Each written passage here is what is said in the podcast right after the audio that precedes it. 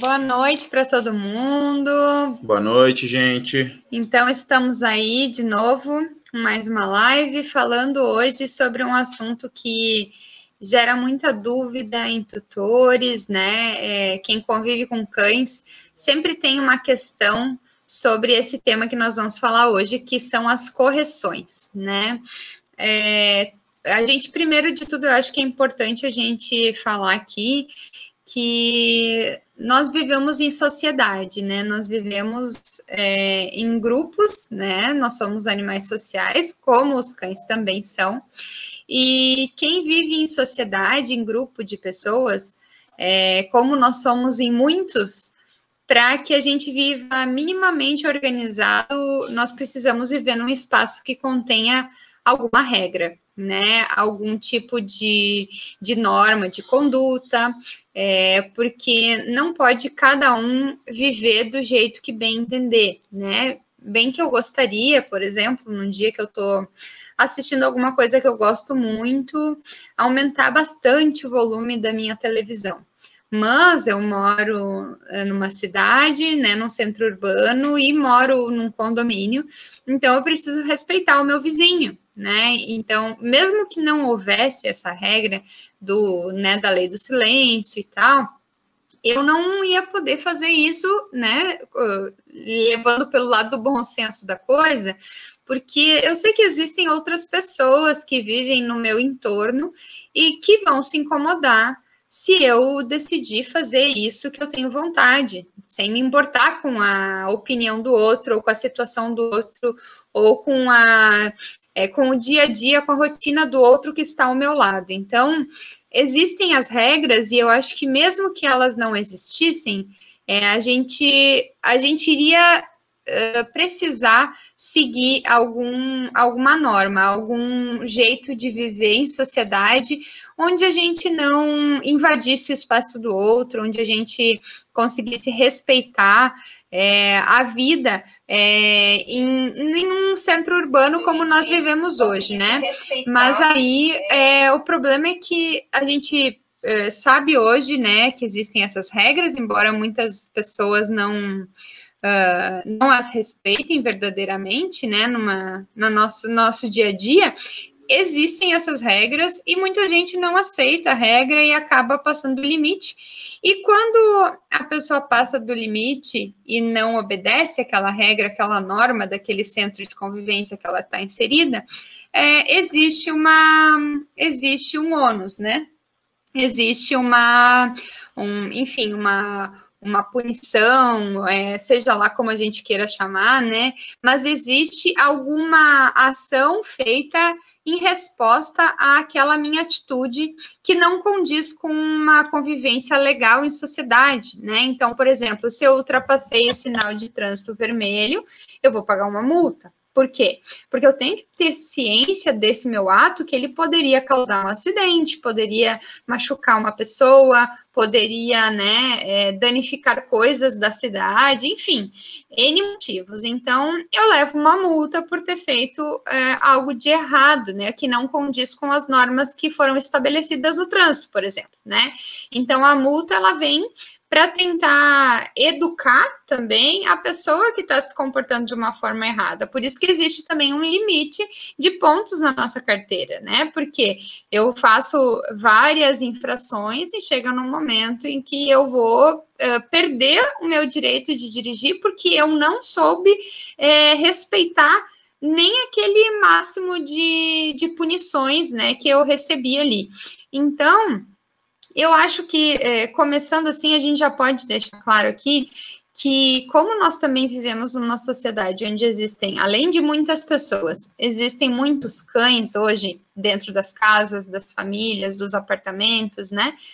Esses cães, para eles conviverem bem dentro da nossa cidade, do nosso dia a dia, eles também precisam seguir algum tipo de regra, algum tipo de norma, né? Porque se eu quero que o meu cachorro faça parte da minha casa, eu não posso simplesmente fechar os olhos para todos os tipos de comportamento que ele tem só porque ele é um cachorro, usando essa desculpa, né? Ah, mas ele é um cachorro e cachorro late. tá? Cachorro late, mas a partir do momento é que nem a minha televisão, né? Eu assisto televisão, eu assisto programa de TV, mas eu posso assistir televisão sempre no volume 100 da minha televisão? Não dá, não existe esse tipo de possibilidade, né? É interessante esse exemplo que a Samara deu em relação ao trânsito, por exemplo, as multas de trânsito, que existe, a gente vai falar um pouco disso também, da relação do valor de cada correção, né? Então, a gente vai responder algumas perguntas também aqui, depois que algumas pessoas já deixaram essas perguntas previamente, mas a gente pode pensar na situação de como funcionam as correções ou as punições num sentido de valor, de qual valor tem essa punição e qual efeito ela vai ter. Então, dentro disso que a Samara estava falando das multas de trânsito, se você tem ali em torno de 20 pontos, né, para gastar de punições, apesar de você, a cada pontuação que você está aumentando, você está gerando uma multa que tem um custo, esse custo é relativamente bem mais baixo do que quando você atinge os 20 pontos e perde a carteira, né? Onde você tem que fazer todo um curso novamente para reativar a tua carteira, para ganhar de volta, e não é muito barato, ou seja, existe um valor muito grande. Então é por isso que às vezes a multinha pequena acaba não funcionando tanto, mas quando chega lá próximo ao fato de realmente perder, né, a carteira, que é a punição de grande valor, acaba sendo um pouco mais efetiva. Então a gente vai trazer isso para dentro do contexto dos cães também. Eu vou trazer um pouco da situação, um pouco do contexto neurocientífico aqui, aproveitando que a gente trabalha com isso, aproveitando para trazer essa experiência para vocês. Existe bastante divergência um pouco em relação ao termo correção, porque geralmente a gente atribui a correção a uma situação punitiva, né? Alguma situação teoricamente ruim para o cão, para a gente. Mas é sempre bom pensar que uma correção onde você direciona o comportamento do cachorro, ou melhor, nem vou chamar de correção agora, mas só para tentar trazer esse raciocínio, certo? Quando a gente ensina algo para o cachorro, algo que ele não sabe, e a gente está dando uma alternativa boa, a gente está corrigindo esse cão, o curso desse cão. Então, só para trazer a situação de uma correção, não necessariamente a gente precisa trazer a ideia de que é uma coisa ruim, certo? Mas isso é controverso, tem gente que vai dizer que a correção é mais, principalmente mais ruim, eu vou trazer a palavra ruim de novo aqui, porque eu quero falar da situação. Quero trazer um pouco da parte científica, como eu falei, para diferenciar, para a gente falar um pouco sobre o que é uma punição, o que é um reforço, são coisas que dentro de um contexto de educação de cães é bastante comentado, né? Punição e reforço, e às vezes existe um pouco de pouca informação ou desinformação nesse sentido. Então, assim, só para esclarecer, certo? O que é, do ponto de vista científico, qualquer situação de reforço? O que quer dizer um reforço, que é uma palavra amplamente utilizada, principalmente no nosso meio? Reforço é qualquer coisa que a gente faça que vai aumentar a probabilidade de um comportamento do cão acontecer de novo, certo? Isso é reforço. Então, se se o cão faz alguma atividade e ele é recompensado por essa atividade, por isso que o reforço geralmente está vinculado à recompensa, se ele é recompensado, ele vai aumentar essa probabilidade de repetir esse comportamento, certo? Em contrapartida, o que é uma punição? A punição é qualquer coisa que se faça, ou que vou trazer do nosso contexto, que a gente esteja fazendo para diminuir a frequência ou a probabilidade de um determinado comportamento acontecer de novo, tá? Então, só para esclarecer, punição não é bater no cachorro, não é violentar o cachorro, certo? Punição é se você estiver dizendo um não para o seu cachorro, e esse não estiver sendo efetivo em inibir aquele comportamento, você está punindo o cão, certo? Você não tem contato físico necessariamente nessas situações. Por exemplo, o cachorro que puxa na guia. certo? Se você fizer qualquer coisa que consiga efetivamente fazer ele parar de puxar na guia, você está punindo o cachorro. Então, simplesmente, se você está andando com o seu cão e ele está te puxando e você para de andar, ele não consegue mais te puxar, mais ir para frente, foi uma espécie de punição. Ela pode ser efetiva ou não, certo? Porque tudo depende de consistência. Mas só para esclarecer essas situações, então, punição, qualquer coisa que diminua a probabilidade de acontecer esse comportamento novamente, e reforço, qualquer coisa que aumente a probabilidade de acontecer esse comportamento novamente. E eu quero chamar a atenção, porque geralmente se fala em reforço, né, como uma coisa boa, e isso é completamente... não é uma boa associação da gente se fazer isso, por quê? Porque não tem nada a ver com bom ou ruim, certo? Então, o reforço, se o teu cachorro está do teu lado na mesa, enquanto você está tomando café, e ele latiu, e você alimentou esse cachorro, após ele latir, a probabilidade de ele aumentar a frequência desse comportamento, ou seja, a probabilidade de ele latir de novo, vai aumentar, comparado ao que estava antes. Então, você reforçou esse comportamento. Se você continuar pagando ele, você está continuando reforçando esse comportamento. E isso não é uma coisa boa, porque esse cachorro vai ficar latindo de maneira que qualquer refeição que você faça vai ser um inferno, vai ser muito ruim. Isso, então, não necessariamente associem essas situações com bom ou ruim, certo? É, e uma coisa que é importante dentro disso que o Cássio está falando é que o cachorro ele aprende as coisas através de tentativa e erro, né? Então, ele tenta pedir um alimento ao redor da mesa e se ele tiver sucesso nessa tentativa, ele vai tentar de novo, outra vez, outra hora, né?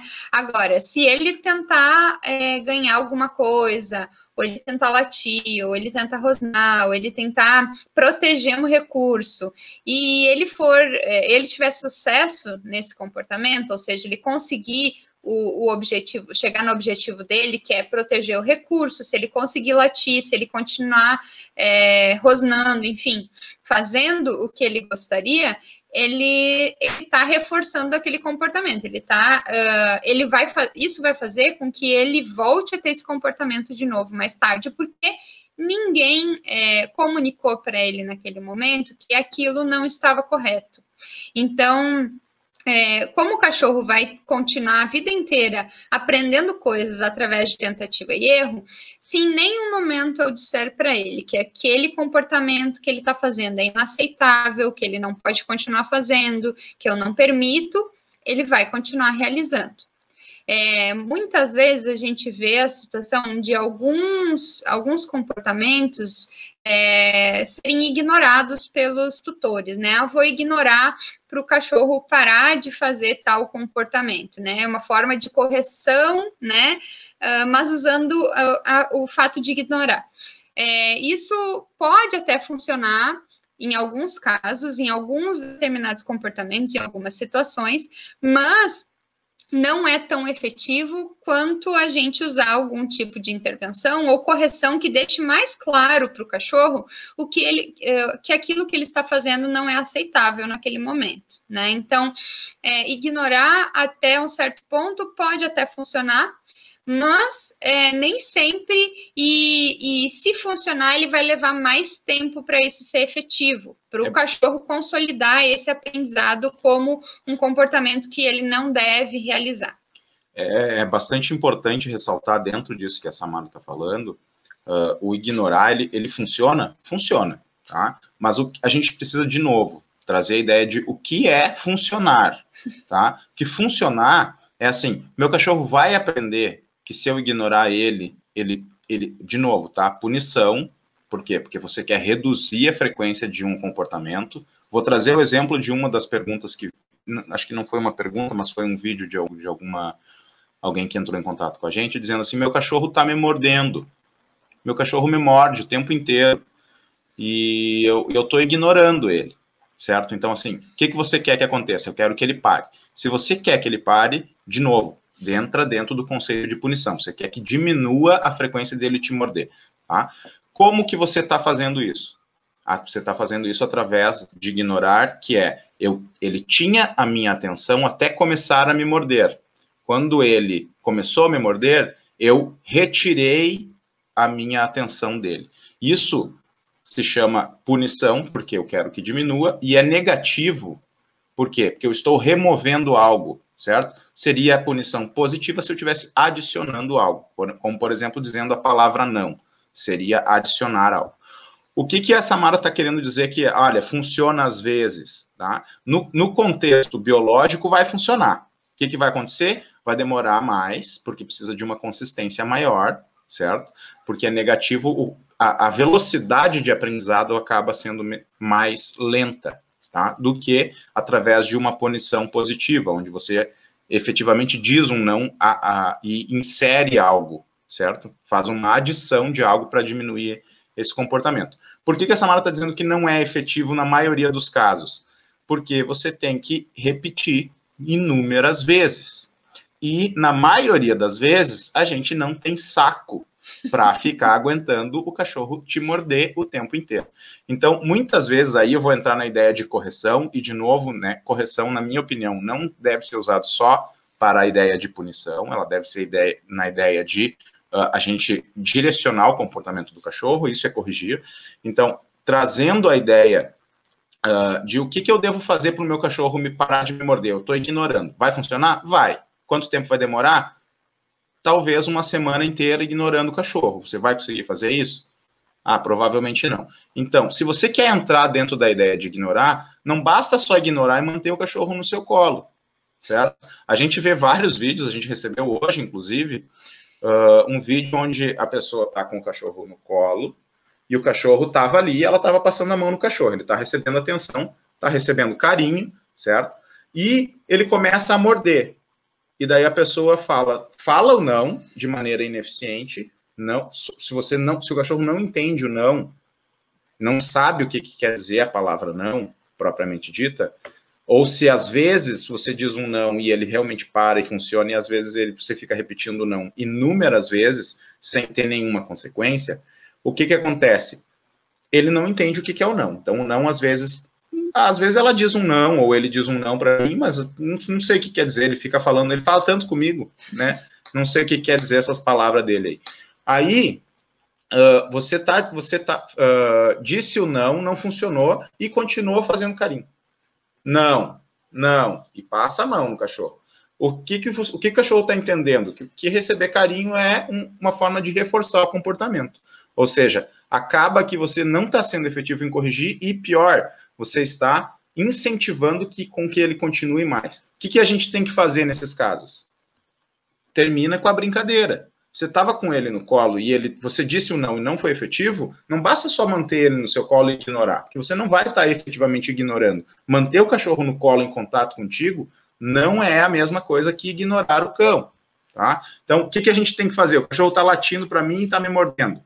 Bota no chão e aí sim você vai estar ignorando. Ah, mas ele continua me mordendo, aí, só que daí ele fica mordendo as pernas. Então você tem que dar um jeito de efetivamente acabar com a brincadeira. Seja utilizando uma caixa de transporte, seja colocando ele em outro cômodo, sendo...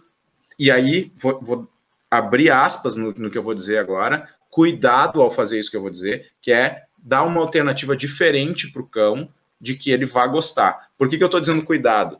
Porque, às vezes, o cão pode perceber que para ele pegar uma coisa muito gostosa, ele precisa primeiro fazer algo de errado. E aí você vai estar reforçando o comportamento errado, que você não deseja, por dar uma coisa gostosa como alternativa para ele parar. Então, nesses casos, sempre tomem esse tipo de cuidado. E na realidade, isso que o Cássio está falando também... Vamos dar oi pro pessoal ali, ó. Deixa eu dar oi aqui pro... Os nossos ouvintes de sempre, Adriana, que bom que vocês estão aí, gente, boa noite. E tudo isso que o Cássio está falando, na verdade, faz parte de uma comunicação mais eficiente, né? Porque não basta somente eu dizer para o cachorro o que ele tem que fazer. Eu também preciso dizer para o cachorro o que ele não deve fazer. Porque se eu não disser para ele o que ele não deve fazer, ele vai permanecer e insistir outras vezes, né, naquele mesmo comportamento. Então, é necessário, sim, que a gente diga para o cachorro, diga, né? Estou falando diga, mas ensine, comunique para o cachorro coisas que ele deve sim fazer, ou seja, ele deve ficar na cama dele, ele deve fazer, enfim, sentar antes de sair para o passeio, para a caminhada, mas eu também tenho que dizer, ele comunicar para ele o que ele não deve fazer. Porque eu tenho que deixar isso bem claro na cabeça do cachorro. Claro que daí, a parte de como fazer isso, a gente tem que escolher melhores formas de esclarecer isso na cabeça do cachorro, porque o cachorro não entende português e às vezes a gente fica insistindo, por exemplo, dizendo não, sem ensinar o cachorro o que quer dizer o não. Tivemos um problema técnico, né, mas estamos de volta. Estamos de volta. Internet é dessas coisas, às vezes, né? E claro que tem que acontecer bem na hora que a gente está fazendo a live. Mas retornando ao que a Samara estava dizendo antes, certo? A situação da eficiência na comunicação, ela é importante. Então, assim, o que a gente tem que fazer sempre?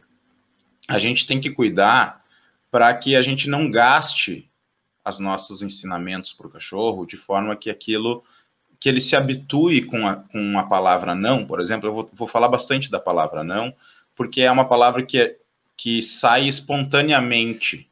Oi, Camila. Desculpa. Obrigado por retornar com a gente. Desculpa esse erro aí. Então, o que acontece? Quando a gente fica repetindo a não, é uma palavra que sai de forma espontânea, certo? Para qualquer coisa errada que a gente está querendo dizer, mesmo que a gente não quisesse dizer, a gente acaba dizendo essa palavra. Se a gente gasta ela, vou botar entre aspas de novo, gasta a palavra, fica repetindo a palavra toda hora, sem efetivamente acontecer nada para o cachorro não sabe o que aquela palavra quer dizer. E se a gente não direciona aquilo para ele, se a gente não comunica de maneira eficiente para ele, ele nunca vai entender o que é aquilo. Ou, se aquilo funciona 50% das vezes, e 50% das vezes não funciona, 50% das vezes ele vai pensar, olha, vou continuar, eu ganho 50% das vezes, né?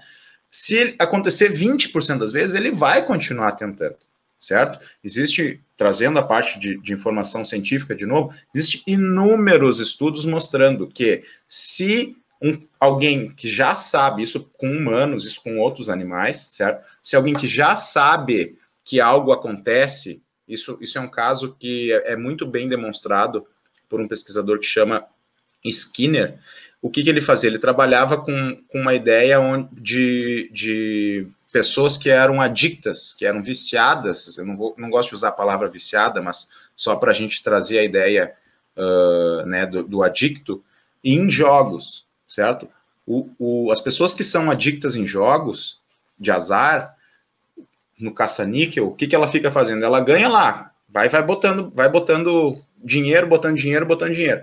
Vai chegar uma hora que ela vai ganhar 50 reais. Vai ganhar um monte de dinheiro, 50 reais. O problema é que ela já gastou 100. Então, assim, mas o fato dela estar ganhando, às vezes, estimula ela a continuar e de fato eles continuam fazendo. É da natureza humana a gente continuar tentando coisas que, mesmo que eventualmente funcionem. Agora, se você direcionar o cachorro para ele ter um comportamento que funcione 100% das vezes, ele vai preferencialmente buscar esse caminho que funciona para ele do que aquele que funciona só 30%, 20% das vezes, certo? Melhor, se você direcionar ele para ele buscar um comportamento que funciona 100% das vezes e não deixar o outro comportamento anterior, aquele que você não quer, acontecer nunca, certo? Ou seja, 0% das vezes, ele vai abandonar completamente essa estratégia e vai começar a investir só na outra. Isso que entra dentro daquele conceito que a Samara falou da tentativa e erro, certo? A tentativa e erro entra dentro da ideia de punição e da ideia de reforço, que é: vou parar de fazer o que não funciona, ou seja, vou abandonar as estratégias que eu tento fazer, que não me ajudam a ganhar alguma coisa, ou seja, estou sendo punido por fazer algo que não me adianta, e vou começar a buscar as estratégias que funcionam, que efetivamente funcionam, certo? Ou seja, vou buscar o que é reforçado, o que eu estou ganhando alguma coisa em troca que eu quero ganhar aquilo. Então, isso é um conceito interessante da gente manter na nossa cabeça. A gente fala um pouco assim, que às vezes parece que foge, mas se você parar para pensar, isso vai ser aplicado em todos os contextos dentro da educação do cachorro. É incentivar aquilo que você quer e não incentivar aquilo que você não quer. O problema é saber, né, e aí entra o papel do profissional, é saber como eu faço isso. E os nossos clientes, as pessoas que trabalham com a gente, podem, inclusive, a gente mostra direto no nosso Instagram, no nosso Facebook, inclusive no nosso YouTube, o retorno que isso acontece, que são formas, na maioria das vezes, simples de lidar com uma situação, e a gente sempre costuma dizer que simples não é fácil, porque apesar de ser simples, é uma coisa que demanda muita dedicação e muito esforço, e mais importante que tudo, muita consistência de quem está educando o cachorro, que no caso é a família, no nosso método de treinamento, né, que é baseado na orientação dos familiares para que eles desenvolvam esse treino com o cão. Até porque, né, se a gente, como o Cássio disse, são coisas simples, mas nem sempre são fáceis, porque o que é mais difícil nisso tudo é a gente ter a persistência e a consistência do tutor em fazer isso, né? Porque se de 20 tentativas o cachorro conseguiu fazer aquele comportamento uma vez, amanhã ele vai tentar de novo, porque ontem, entre 20 e 30 tentativas, ele conseguiu uma vez. Então, hoje pode ser que ele consiga de novo. E dependendo do quanto o cachorro é motivado o suficiente para insistir, ele vai fazer isso todos os dias, todos os dias. Então, se você pensar, o nosso treinamento, ele se baseia na consistência e na persistência desse trabalho. A gente não pode ceder para o cachorro porque a gente cansou. Embora eu sei, a gente sabe que é um trabalho exaustivo. É exaustivo porque a gente tem um cachorro em casa. Já teve outros em casa. Exaustivo e constante. É exaustivo mesmo, só que é através desse trabalho exaustivo, insistente de nossa parte, que a gente consegue colher algum fruto desse trabalho. Porque se a Camila está tendo essa experiência, provavelmente, né? Porque ela está com um beagle, que é conhecido por todos, é um beagle filhote, que é conhecido por todos, como sendo uma raça que não é tão fácil de lidar, é muito insistente, apesar de serem cães muito inteligentes. E uma coisa que a gente sempre comenta, né, é a situação de um cachorro ser inteligente. Isso é muito legal e, ao mesmo tempo, é uma coisa bem difícil de lidar, porque um cachorro inteligente, ele não é inteligente só para as coisas boas.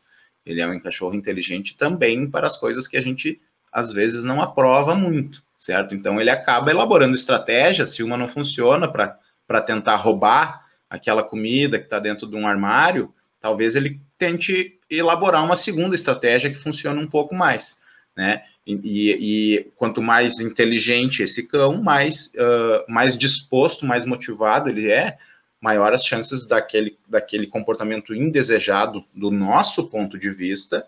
Lembrando sempre que para o cachorro esse comportamento é muito desejado, afinal ele vai ter acesso ao pote de ouro, né? Que são o pacote de petiscos. Então, sempre pensar nessa situação, meu cachorro é bem inteligente. Cuidado com esse cachorro. Você deve dar muita atenção para ele. Não que você não tenha que dar atenção para um cão que talvez é um pouquinho mais bobinho, certo? Mas a gente tem que prestar bastante atenção naqueles cães e corrigir efetivamente, direcionar o comportamento do cachorro daqueles que são muito ligados, porque esses são um pouquinho mais difíceis de lidar se a gente não presta bem atenção neles. E que são motivados o suficiente para continuar tentando, né? Porque tem cachorros que não são motivados o suficiente e depois de uma, duas correções, eles não tentam de novo. Né? Isso depende muito do cachorro, né? E não é nem a questão, às vezes, da raça propriamente, mas depende do cachorro em si. E outra, né? A gente sabe que você educando o teu cachorro mais tardiamente, você possivelmente criou um cachorro que já sabe insistir, que já sabe elaborar estratégias para conseguir ganhar o que ele quer. Então, quanto mais tarde a gente deixa para fazer certas coisas e trabalhar certas coisas no cachorro, mais difícil é de corrigir certos comportamentos. Porque esse cachorro passou anos, às vezes, da vida dele, conseguindo ganhar coisas de você. E é por isso que, muitas vezes, os cachorros, quando estão nas nossas mãos, trabalhando, às vezes, uma vez por semana somente, quando a gente chega na casa do tutor, o cachorro muda de comportamento. Ou seja, ele já não passa na minha frente no passeio, ele já não tenta me morder, ele já não rosna em situações que ele rosnava para o tutor. Por quê? Porque todas as vezes que eu estive lá, eu mostrei para ele que ele não ia poder passar em cima das minhas regras. Mas ele aprendeu com a convivência com o seu tutor que o tutor cede, o tutor deixa ele passar por cima de certas regras. Então, ele vai ser insistente, sim, com o tutor e muitas vezes não é com a gente. Por isso, eu acho que é mais importante ainda a gente dizer que não resolve a gente trabalhar presencialmente com o cachorro se o tutor não muda de postura. A correção...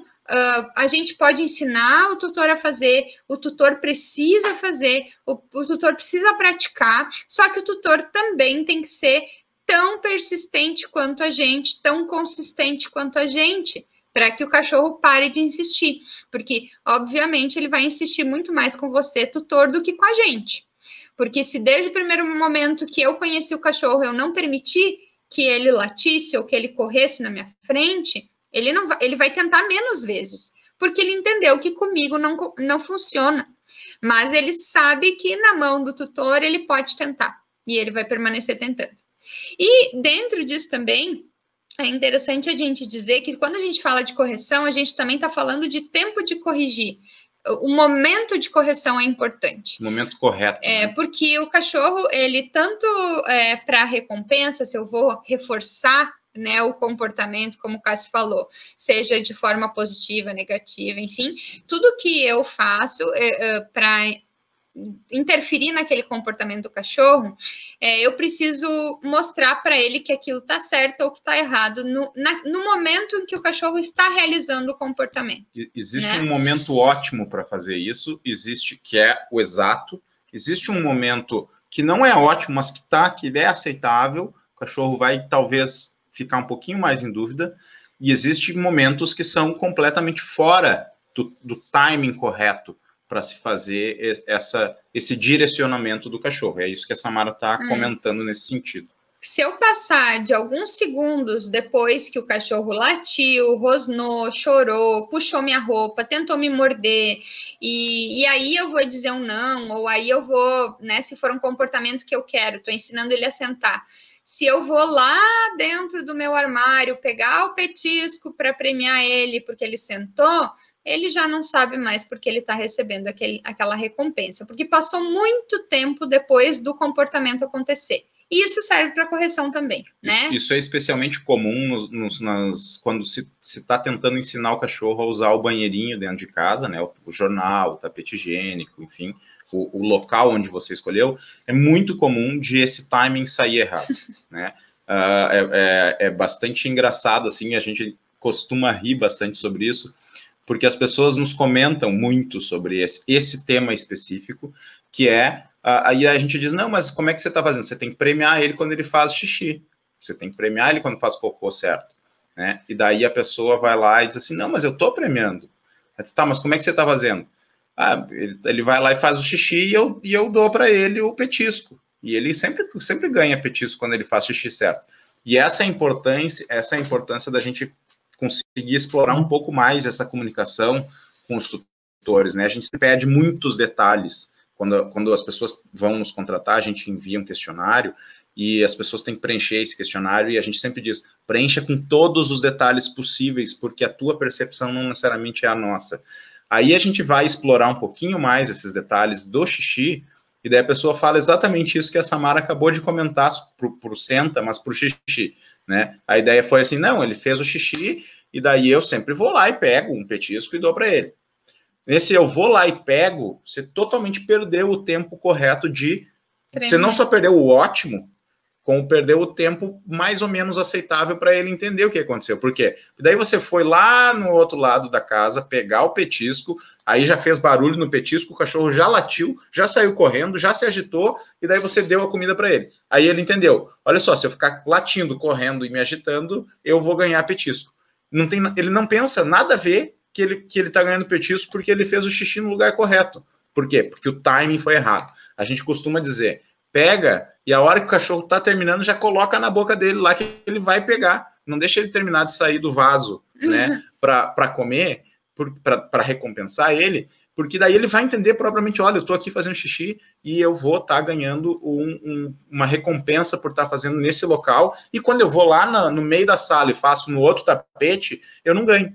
Né? Então, existe um momento correto, isso é importante em relação à eficiência e consistência, porque se a gente não direciona o cachorro, não fala para ele exatamente, ó, fez certo, é isso que tu tem que fazer, ele efetivamente não vai entender o que a gente está querendo comunicar para ele. E serve para correção também, né? Serve para correção. E a gente usa o não como correção, principalmente a gente tenta sempre...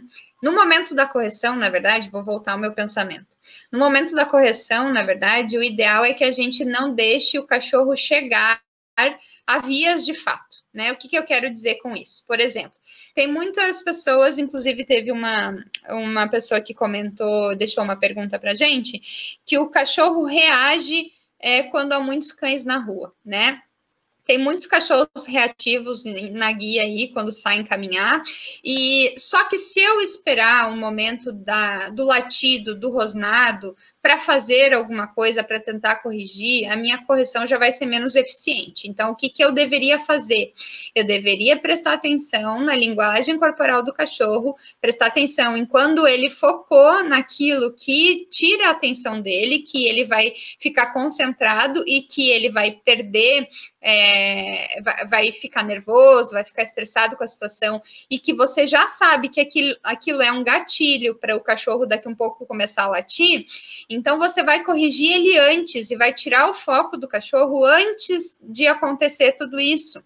Só que, claro que, se você está fazendo isso na rua, se está acontecendo isso na rua, é necessário um treinamento antes dentro de casa. É necessário de um treino, de repente, na guia também dentro de casa, porque eu não sei como é que esse cachorro anda na guia, já que ele é reativo. É importante tu corrigir a tua frase, tira esse de repente da tua frase. Porque na verdade aqui essa pessoa aqui não falou como que o cachorro anda na guia. Então, possivelmente, talvez o guiar do cachorro já não é muito legal, ele vai na frente, ele puxa, e aí ele acaba ficando reativo também, porque tu não tem total controle dele na rua. Então, começa a trabalhar a guia dentro de casa com a ferramenta correta, né? Se você está usando uma peitoral, por exemplo, não é uma coleira ideal para a gente treinar o cachorro, a gente não tem controle nenhum usando uma peitoral, né? E além disso, além de treinar o cachorro com guia em casa, no pátio, dentro do teu apartamento, por exemplo, você também... essa pessoa que falou sobre a reatividade, é muito interessante que a pessoa trabalhe place dentro de casa, que é um exercício de relaxamento, e comece a botar distrações no place, quando o cachorro está deitado na sua cama, na sua caixa, e você começa a colocar, primeiro você fazer esse exercício sem estímulo nenhum, e depois fazer esse exercício com estímulos de cachorro, pode botar barulho de cães, você corrige o cachorro, depois você pode ir para locais abertos, né, uma praça, um parque, algum local que dê para você ficar sentado com o seu cachorro, onde passam cães mais longe, não tão próximos, e você vai ficar só corrigindo o teu cachorro. Então, mas, antes disso, ele precisa saber o que é o não. Ele precisa entender o não, ele precisa ter correções verdadeiras. E para ele ter correções verdadeiras, você precisa ter regras na rotina desse cachorro. Então, tudo que você quer ensinar para o teu cachorro só vai ser mais efetivo se o teu cachorro vive dentro de uma rotina que tenha regras. E se você não coloca regras no dia a dia do teu cachorro, vai ser muito difícil dele te respeitar durante uma caminhada na rua. Porque numa caminhada na rua é o momento em que teu cachorro vai estar mais distraído. E é o momento que ele provavelmente vai te dar menos atenção durante o dia todo dele. Então, é importante que você faça uma revisão da rotina que você tem com o seu cachorro dentro de casa, porque isso vai mudar muito o comportamento dele lá fora, né? Então, sempre a gente melhora o comportamento dentro de casa para depois trabalhar na rua. E temos um comentário aqui, tu quer falar? Carlos Júnior, né? Falou, oi pessoal, conheci através do Spotify e virei fã. Olha, que legal! Muito obrigado por estar participando com a gente, né? Se você quiser continuar participando com a gente, aqui no YouTube a gente faz as lives ao vivo. Lá no Spotify você está ouvindo ela, né, já um pouquinho atrasado. Traz as tuas dúvidas junto, a gente vai estar sempre discutindo aqui. Muito obrigado pela tua participação, tá, Carlos? Muito legal, porque na verdade a gente faz as lives aqui, deixa sempre elas no Spotify, então quem prefere escutar como o podcast, já que ela é um pouco mais longa, né, tem essa opção de ir lá no Spotify também. Eu vou trazer a ideia, continuar na ideia que a Samara estava falando aqui dentro das perguntas, certo? Então, aconteceu diversas perguntas que acabam convergindo no mesmo fato. A primeira situação é isso que a Samara falou. Vou falar um pouco sobre a correção no tempo certo, em ser eficiente em fazer essa correção, dentro dos contextos que foi nos perguntado aqui. Então, uma das perguntas é, tipos de correções, verbal, toque, etc. Quando corrigir o cão que reage com mordida, eu imagino que seja, né? Então, assim, Isso é uma questão bem importante, né? A situação de entrar com a correção no tempo correto. Isso cai dentro daquela ideia que a Samara já estava comentando, que é, você precisa observar o seu cachorro e conhecer o seu cachorro ao ponto de perceber quais são os sinais que ele está te passando para você conseguir inibir ele antes que ele comece a realmente discutir com o outro cachorro, né? Porque isso é muito comum. Eu gosto de fazer o paralelo sempre com a gente separando uma briga de um amigo, certo? O que acontece? Se o teu amigo tá olhando para ti numa festa, dizendo assim, eu vou lá brigar com aquele cara. Daí tu convence o teu amigo de que ele não precisa brigar com o cara, tira ele dali. Não, mas ele quer brigar. Pega e tira o cara dali, pronto. Resolveu, ninguém brigou e você corrigiu num momento eficiente. Não gerou uma briga.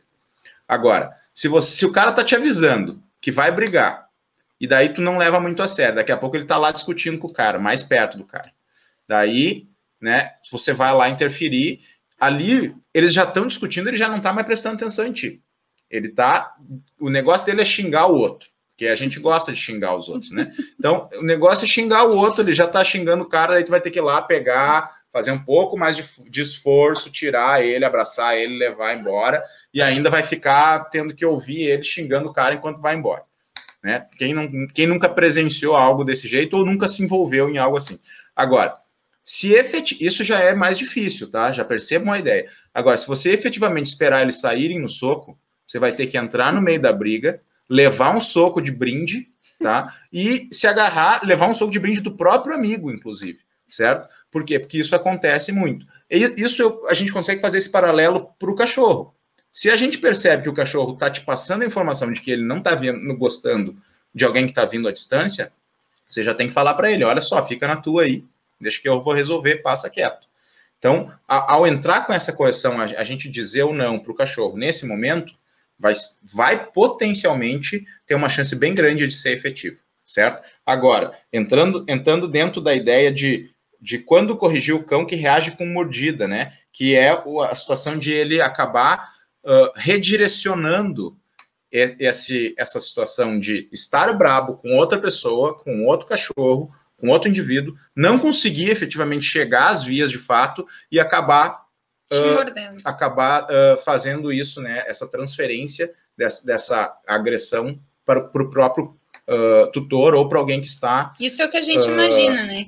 Que tá na pergunta, né? Então, isso é efetivamente aquilo que eu estava comentando. Se você deixa chegar mais tarde, a sua correção vai ter que ser um pouquinho mais enérgica, certo? Você vai ter que fazer algo, talvez barrar fisicamente. Isso é uma coisa que acontece não dentro dessa parte de agressividade na rua, mas, por exemplo...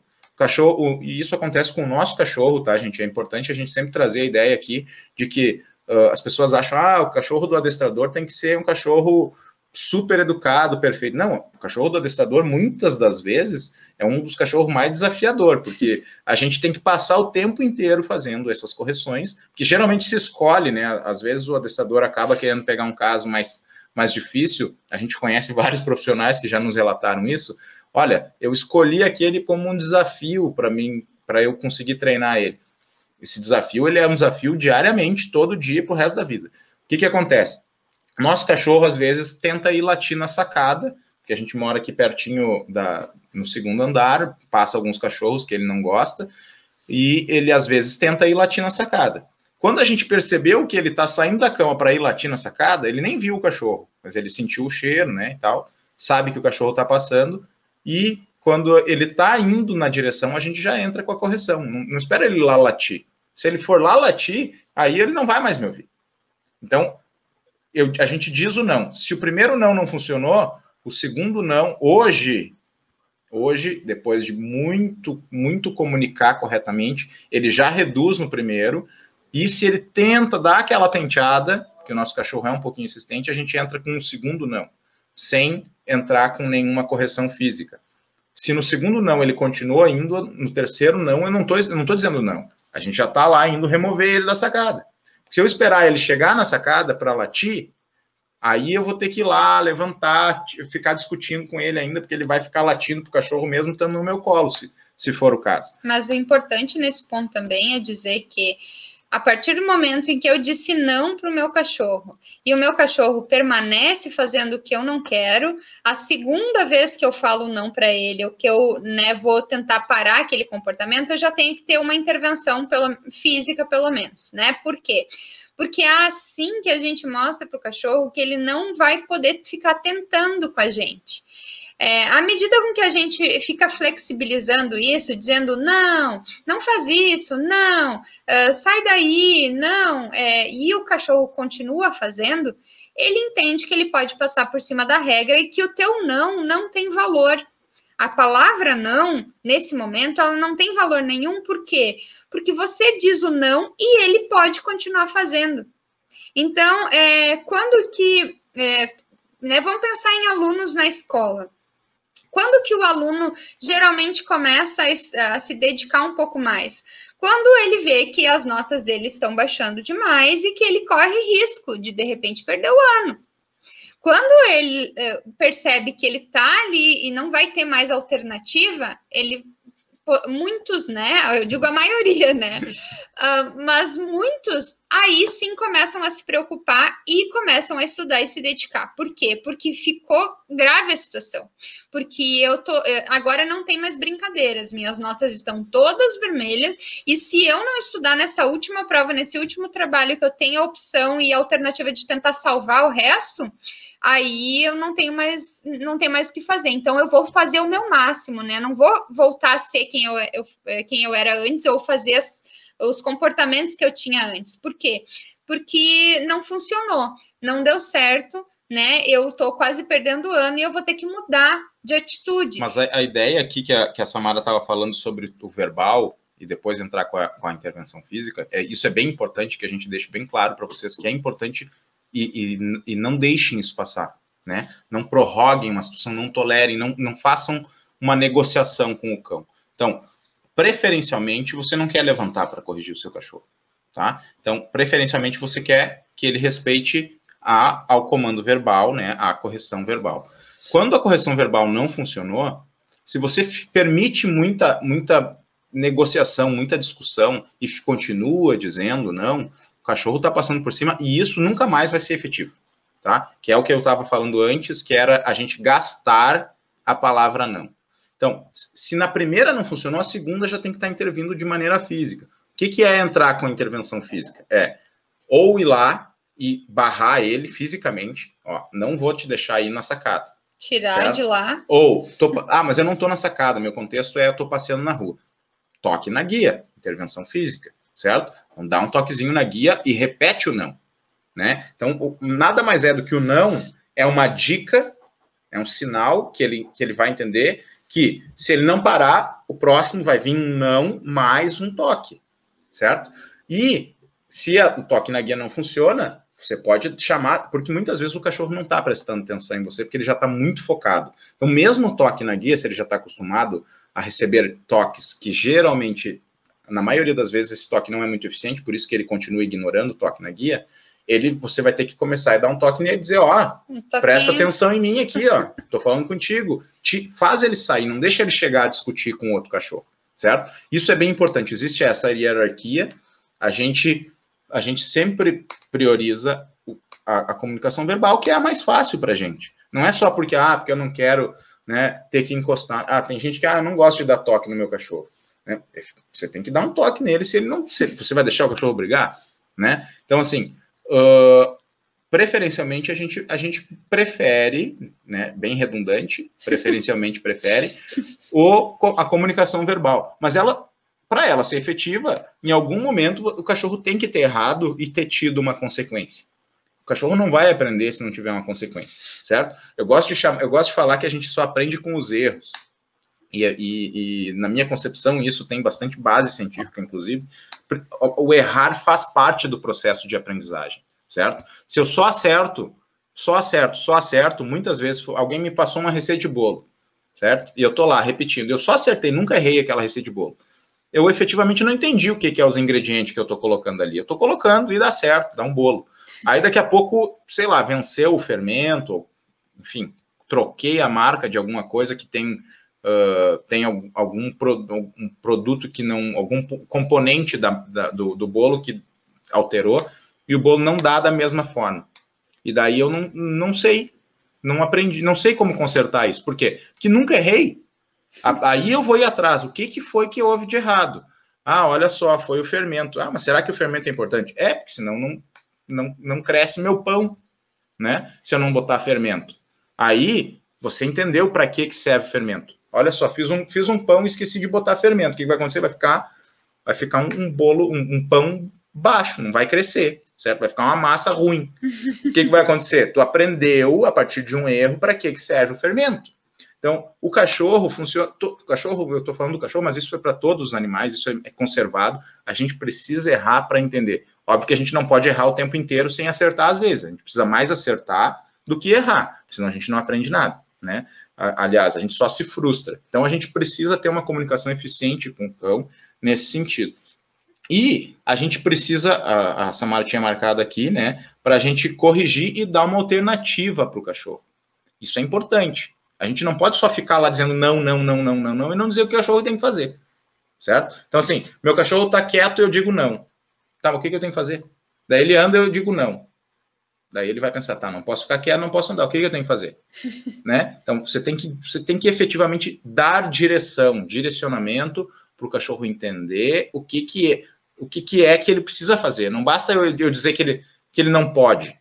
Tu não pode fazer isso. Tá, mas então o que eu faço? Não posso subir no sofá, por exemplo, né? Eu não quero aqui em casa, tem gente que não quer, né? Não quero aqui em casa que meu cachorro suba no sofá. Ok, beleza, você, né, não quer que suba no sofá. Deixa claro para o teu cachorro como. Cada vez que ele subir, você vai fazer ele descer, né? Ou, melhor ainda, não deixar ele subir, né? Porque aí ele não começou o comportamento já, você não vai precisar, de repente, nem intervir, né? Então, mas, ele subiu e eu fiz ele descer. Tá, mas tu incentivou esse cachorro a ficar em algum outro lugar, se não no sofá? Porque se você não deu uma alternativa de qual local esse cachorro ficar, só dizer não, você não pode ficar no sofá e botar ele para baixo, é meio injusto para ele também, né? Eu acho. Não é meio injusto, é bem injusto. Porque o que ele vai fazer então se ele não pode ficar no sofá e até ontem tu sempre deixou ele no sofá, né? E daqui a pouco tu tá limpando o chão e daí ele também não pode ficar no chão. Mas não é nesse parte do chão que eu não quero, porque aqui eu tô limpando, eu quero que ele fique lá no outro lado. Ele não sabe disso. Se você não disse para ele, e não é dizer para ele, vai lá, né? Você tem que treinar isso. Você tem que reforçar essa comunicação diariamente. Não é uma vez, é muitas vezes. Não é muitas vezes, é todo dia. Tá? Então, isso é uma situação que é bem importante. Meu cachorro não gosta de passear na guia. Aí vem a questão da fuga, por exemplo, né? Lá do reforço que a gente começou falando antes. Se o meu cachorro não gosta de botar a guia, e eu corro atrás dele, que nem um doido, e ele não quer botar a guia, o que, que vai acontecer?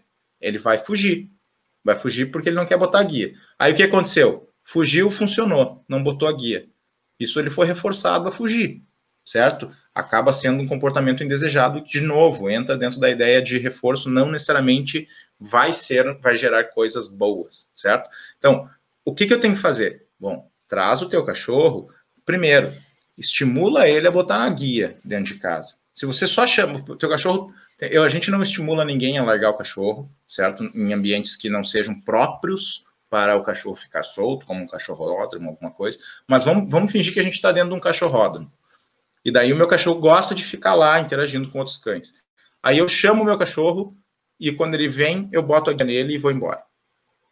Esse cachorro não gosta de ir embora, ele gosta de ficar lá, brincando com um monte de cachorro. O que, que vai acontecer? Ele vai vir 3 vezes, na quarta ele já não vem mais. Por quê? Você está punindo ele, botando ele na guia e indo embora, toda vez que, que você chama. Como é que a gente faz isso? Você tem que dar uma dessensibilizar essa situação. Entra dentro da ideia de correção. Começa a usar a guia em momentos que não seja para ele ir embora.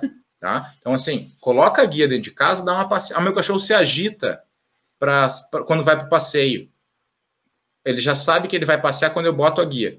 Ou antes, quando eu pego a guia, ele já se agita. Isso quer dizer que você só bota a guia nele para sair passear. E você não corrige ele, provavelmente. Então, começa a usar a guia dentro de casa para que o cachorro entenda que não é porque ele está de guia que ele tem que ficar agitado porque ele vai sair, certo? A mesma coisa, o inverso. Começa a deixar ele com a guia, de vez em quando, do teu lado no cachorródromo. Ele não precisa ficar correndo o tempo inteiro se você gosta de ir lá, certo? Começa a treinar um place que você já treinou dentro de casa, começa a treinar no cachorródromo. Ele vai estar socializando. Ah, mas eu quero que o meu cachorro socialize. Socializar não é ficar pulando em cima dos outros, certo? Se eu ficar pulando com as pessoas, eu enxergo 10 pessoas na rua, né? Vou lá pular em cima de tudo eu vou preso, eu vou apanhar na rua. Por quê? Porque não é assim que se socializa, né? Então, assim, a gente senta, toma uma cerveja, toma um café, né? Cada um conversa, cada um, ninguém fica pulando, ninguém fica mordendo o outro. É. Ah, mas o cachorro pula e morde. Não, o cachorro pula e morde quando precisa corrigir um outro cachorro. Se você está dando espaço para o seu cachorro dar uma mordida no outro, que é para ele corrigir o outro, ou para ele ficar pulando em cima do outro, é porque ele está tentando corrigir um outro cão. E se você está deixando dando essa chance para que aconteça, quer dizer que você não está resolvendo um problema que ele não está gostando. É. Para o cachorro estar corrigindo o outro cachorro, quer dizer que ele não está gostando do que o outro cachorro está fazendo. Então, isso é bem importante também na ideia de comunicação e socialização. Se você tem um amigo que está passeando contigo e o cachorro dele fica pulando em cima do teu e o teu não gosta, ou você para de passear com esse amigo, ou você começa a dizer para ele, olha só, segura teu cachorro um pouquinho mais longe, meu cachorro não gosta. Porque daqui a pouco esse cachorro vai... Eu gosto de falar efetivamente, né? É. Daqui a pouco esse cachorro vai morder o outro. Por quê? Porque ele não gosta de invasibilidade. E você tem que evitar... É papel do tutor. Botem isso na cabeça de vocês. É responsabilidade de vocês evitar problemas para o cachorro. Evitar brigas para o cachorro. É minha responsabilidade que o meu cachorro não brigue e é responsabilidade da Samara, que é uma outra pessoa, com o cachorro dela, que não brigue com o meu cachorro. Se um dos dois não faz uma conversa correta com o seu cachorro, pode dar briga. Não importa se o meu cachorro é adestrado, é educado, não é agitado, e o da Samara invadindo o espaço dele, pode dar briga. E aí entra também a questão da correção, que não é o cachorro que tem que fazer essa correção. Somos nós que temos que fazer essa correção. Por quê? Porque se eu esperar o outro cachorro vir corrigir um comportamento do meu cachorro, por exemplo, eu estou me eximindo do meu papel de líder, de tutor responsável.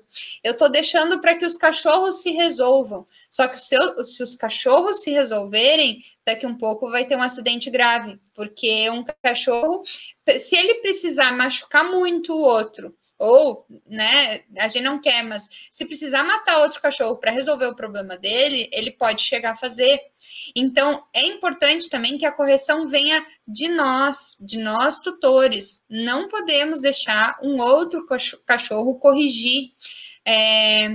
É muito importante, né, que a gente fale sobre isso, porque a gente vê, às vezes, as brigas acontecendo entre cachorros, porque os tutores foram deixando. O cachorro vai perdendo a paciência, né? O cachorro, à medida com que as situações vão acontecendo e se repetindo, de sempre ter alguém invadindo o seu espaço, sempre ter alguém importunando ele, quando ele está, enfim, quieto na dele, isso vai fazendo com que ele perca a paciência cada vez mais rápido. Então, não deixe outro cachorro corrigir o seu cachorro. E se tiver um cachorro importunando o seu cachorro, a gente não tem que corrigir daí o nosso cachorro. Porque se o outro está invadindo o espaço do nosso cachorro, ele que precisa ser corrigido, ele que precisa ser retirado, né? Porque é aquela coisa que o Cássio falou, eu não posso ficar pulando em cima das pessoas, eu não posso ficar berrando no ouvido de outra pessoa. Então, se um cachorro vem latir no ouvido do meu cachorro e meu cachorro responder, o meu cachorro está respondendo a algum comportamento que ele achou desagradável. Então, quem tem que ser corrigido naquele momento é o cachorro que estava latindo e importunando o outro. Porque, muitas vezes, se a gente começa a corrigir só o cachorro que reage e o outro que provoca toda a situação não é corrigido, o nosso cachorro que reagiu, ele vai ficar cada vez mais sensível. E cada vez menos paciência ele vai ter com outros cães. E aí a chance de ter uma briga, de acontecer algum problema é muito maior. Sempre pensem do ponto de vista do cão. O que esse cão está imaginando? Se toda vez que né, vamos botar eu e a Samara de novo aqui. Se toda vez, a Samara está lá com o cachorro dela e o meu cachorro é insuportável. Toda vez que eu chego com o meu cachorro perto do cachorro dela, o meu cachorro invade o espaço do cão dela. O cão dela não gosta. E acaba dando uma rosnada, e a Samara, como não aceita isso, vai lá e pune o cachorro, né? Vai lá e dá um toque na guia e diz um não.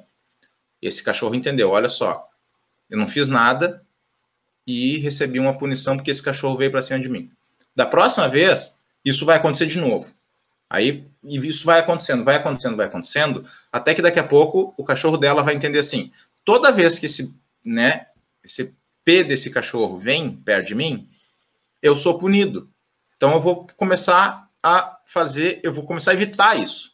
Como é que eu evito? Vou começar a afastar ele. Qual é a chance, como é que é as maneiras que o cachorro tem de afastar um outro cão? É sendo agressivo. Então ele é agressivo desde o início, e daí, olhem como isso, do ponto de vista do cachorro, é bem importante, tá? Como é mais eficiente para ele. Se eu fico conversando com a Samara na rua, os dois cachorros estão ali, e o cachorro dela é invasivo 5 vezes durante essa minha conversa de 5 minutos com a Samara na rua. 5 vezes o cachorro dela foi invasivo, 5 vezes o cachorro dela... Aliás, eu vou repetir a frase. Meu cachorro invadiu o espaço dela 5 vezes. O cachorro dela reagiu 5 vezes. E ele foi punido 5 vezes por ter reagido. Certo? Aí o que acontece? Ele entendeu que ele vai ser punido com a presença daquele cachorro. A partir do momento que ele começa a agredir o outro cachorro e o outro cachorro nem chega perto, ele vai ser punido? Vai, 1 vez. Isso quer dizer que ele, no balanço da situação, ele está sendo melhor, tá? Está sendo melhor para ele se agredir o outro cachorro, espantar ele e ser punido 1 vez, do que ficar lá levando punição a todo momento, porque o outro cachorro está sendo invadido. E é isso que acontece. Invasivo. Isso, está sendo invasivo. Eu quero dar uma boa noite aqui para Maria Caroline. Que bom que você está aqui. Atrasado também vale, viu? Não tem problema. A Mari também chegou atrasada, mas chegou. Não tem problema, Mari. Boa noite para vocês. E a Andrea deixou uma pergunta aqui. Vamos responder ela. Cheguei agora. Ainda não assisti o início. Tenho uma dúvida a partir de informações que li por aí. Quando o filhote chega na casa dos tutores com 2 meses, ele deve dormir em qual local? Para quem chegou agora, tá, gente, quiser ver, a gente vai tá disponível no YouTube. Para quem prefere ouvir e não visualizar necessariamente, também vai estar disponível no Spotify, tá? Respondendo a pergunta da Andrea, tu quer responder? Tanto faz. Tá, então vou responder, já que eu não participo sempre, eu gosto de falar. Então, assim, a Andrea, a situação de quando o cachorro chega em casa e aonde ele deve dormir é, do meu ponto de vista, tá? Samara pode dar o ponto de vista dela, é você que decide aonde o cachorro vai dormir, o cachorro é seu, a casa é sua. Claro que existe a situação de... muitas aspas aí. Muitas aspas, né? Porque entra dentro de todas as situações de meu cachorro pode subir no meu sofá? Quem tem que decidir se o teu cachorro pode subir no teu sofá é você, o sofá é seu, né? Teu cachorro pode subir na tua cama? Você que decide. Quando que a gente vai falar para vocês, dizer assim, olha, evita fazer isso, evita deixar ele subir no sofá ou evita deixar ele subir na cama nesse momento, né? Por mais que você queira que ele suba na cama, por exemplo, quando estiver insustentável uma situação, quando esse cachorro já não, como da cama, deixou de ser tua, certo? Aí a gente vai dizer, ó, agora tu vai treinar esse cachorro, ele não vai mais subir na cama durante um mês. E você vai botar todas as regras para ele, para que depois que ele entenda que a cama não é dele, que a cama é sua, aí sim você vai poder trabalhar com ele a voltar para a cama e você, de novo, a partir do momento que você pedir para ele descer, ele desce. E aí pronto, não tem mais problema de agressão nem nada. Isso é a mesma situação, do meu ponto de vista, para onde deixar o filhote dormir quando ele chega no local, quando ele acabou de chegar em casa. Quanto mais, ela, inclusive aqui ela complementou, né, que eles querem que seja independente. Perfeito, a gente imagina, na verdade, assim, a gente gostaria que todos os nossos cães fossem realmente independentes, tá? Isso não vai ser necessariamente dependente de onde ele dorme, tá?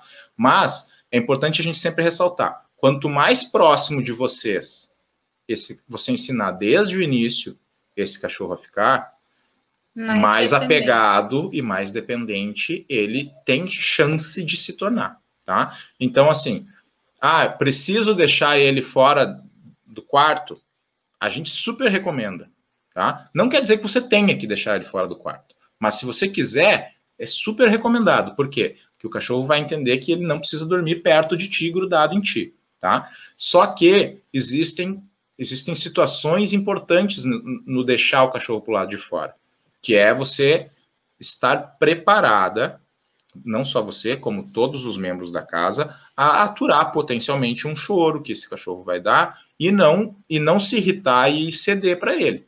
Porque se você deixar o cachorro, vamos fingir que você tem um corredor, você colocou o cachorro na caminha dele, num corredor, fechou a porta do teu quarto, tá? Vamos fingir que é só você dentro de casa, que não mora mais ninguém. Se em algum momento esteja preparada para talvez 10 minutos, para talvez 1 hora, para talvez 2 horas, tá? De insistência, de choro, de raspar a porta e de latidos, enfim. Isso pode acontecer. Esteja preparada para, se você iniciar esse processo de deixar ele para o lado de fora, para não abrir. Porque se você abrir a porta no momento que ele chorou, você, de novo, entra dentro da... Vou te recomendar assistir a parte que a gente já falou. Entra na ideia de reforçar um comportamento indesejado, que é, meu cachorro estava do lado de fora, começou a chorar, eu não aguentei o choro dele, porque eu estava cansada. O que vai acontecer? Vou abrir a porta, ele vai entender que se ele chorar, ele ganha, tá? Então, sempre tenha esse cuidado. Mas eu tenho uns detalhes para falar sobre essa situação, né? O problema aqui é que um cachorro de 2 meses, geralmente a pessoa quer andar com ele no colo o tempo todo e grudado o tempo todo, porque filhotes são fofinhos e a gente tem essa mania, né? Então, o que acontece? A gente acaba levando o cachorro para o sofá, para a cama, para todos os lugares junto com a gente, o cachorro acaba ficando dependente da gente. Então, a gente sempre recomenda, como o Cássio falou, de não deixar tão perto o tempo todo, inclusive na cama. Mas, não quer dizer que Se eu fico também longe o dia todo dele, de noite eu vou levar para a cama, ele vai ficar dependente de mim, da minha cama, né? Não necessariamente, talvez não aconteça, mas também tem outra ferramenta que a gente pode usar nesses casos, que é a caixa de transporte. O melhor cenário seria usar a caixa de transporte desde o início, habituar o cachorro a ficar lá. E se for um cachorro muito pequeno que eu vou pegar, então eu habituar de noite, levantar para levá-lo no banheiro e ele voltar para a caixa de transporte. Ter essa rotina de uso da caixa para que ele não fique dependente de você, ele entenda que existe restrição de espaço e que você, no meio da noite, se você deixar ele na cama, para o lado de fora, na cama dele, para o lado de fora do teu quarto, corre-se o risco também de ter as necessidades em lugares errados durante a noite, coisas destruídas potencialmente de noite, porque você não está corrigindo, não está ali para corrigir o cachorro, né? Então, isso é importante a gente salientar, né? Que o cachorro, desde o início, ele precisa aprender a ser independente. Uma caixa de transporte vai te ajudar bastante nesse processo. E aqui, olha só, eu não sabia disso, por isso que eu te chamei de Maria Caroline, a Carol do Cão Urbano. Ai, que bom que tu tá aí, Carol. Eu não tinha o teu... Ela ficou com saudade de você. Eu não tinha o teu YouTube, a tua conta aqui, então eu não sabia que era você. Que bom que tu tá aqui, viu? E... vamos voltar aqui na situação que a Andrea estava comentando. Ela disse assim, a gente leu que no início, logo que o filhote chega, ele deveria dormir perto dos donos, e que depois poderíamos ensinar ele a ficar na cama dele e fora do quarto, mas pelo visto seria incorreto. Aí ela agradeceu, né, as explicações e parabenizou a gente, muito obrigado. Tá? Muito obrigado você por ter participado e por estar aqui enriquecendo a nossa discussão. A gente vai comentar o seu comentário aqui, vou deixar para as pessoas que quiserem ler. A situação de... Não existe incorreto, tá, Andrea? A situação, de novo, essa última parte do seria incorreto, eu vou trazer de novo. Você que decide, o cachorro é teu, tá? Só tome cuidado com as situações em que talvez um apego demais, nesse caso, como você leu, vamos trazer para perto, um apego demais pode ser prejudicial a longo prazo. Sempre lembrando que a gente geralmente fala aqui que em maneiras de a gente trazer uma correção e tal, porque a gente não precisa ensinar, na maioria dos casos, infelizmente tem casos que não, tá? Tem cachorro que não recebe afeto, mas na maioria dos casos a pessoa que está nos procurando não é porque ela quer aprender a dar afeto para o cachorro, né? Ela quer aprender a corrigir os problemas gerados pelo afeto excessivo. De novo, excessivo, tá? Sempre dê afeto para o seu cachorro. Só não dê em excesso, porque em excesso vai gerar um problema, vai gerar um apego, vai gerar uma dependência. Então, assim, a gente não precisa ensinar ninguém a dar afeto, né? Tá? Às vezes a gente precisa dar uma direcionada e dizer assim, olha, dá uma maneirada aí na quantidade de abraço e beijo, até porque o cachorro não gosta tanto. Mas, trazendo a ideia de... Não gosta, né? Não gosta tanto, não. Ele não gosta de ficar sendo, né, agarrado toda hora. Então, assim, o filhote chegou, eu vou trazer dentro da ideia que você falou dos 2 meses, a gente, é importante falar desse ponto, a gente não incentiva ninguém a pegar antes dos 2 meses. 2 meses, assim, tá legalzinho, mas talvez se puder deixar um pouquinho mais que 2 meses, com a ninhada, com a mãe, né, a mãe não humana, né, a mãe biológica do cão, sempre deixe, porque a mãe trata um pouco, né? Ela insere essas correções, algumas delas, já na própria ninhada. O cachorro está socializando com outros cães na ninhada, está tendo percepção de como é viver em matilha, certo? A partir do momento que a gente trouxe esse cachorro para dentro da nossa casa, mais cedo que a gente traga, ele é nossa responsabilidade. Então, assim, eu não incentivo, eu, Cássio, não incentivo a gente gerar muito apego desde o início. Por quê? Porque esse vínculo formado logo ao início, de que foi retirado da ninhada, vai modular a situação do comportamento do cachorro a longo prazo, tá? Então, assim, se você incentivar esse cachorro a ser agitado, se você incentivar ele a ser ansioso, se você incentivar ele a ser apegado, ele vai se tornar apegado e tudo isso que eu falei para o resto da vida dele. Obviamente, a gente não está falando para incentivar ele a ser assim de maneira intencional, né? Óbvio que eu não quero que o meu cachorro seja ansioso, mas a gente acaba incentivando ele a ser ansioso de maneira não intencional.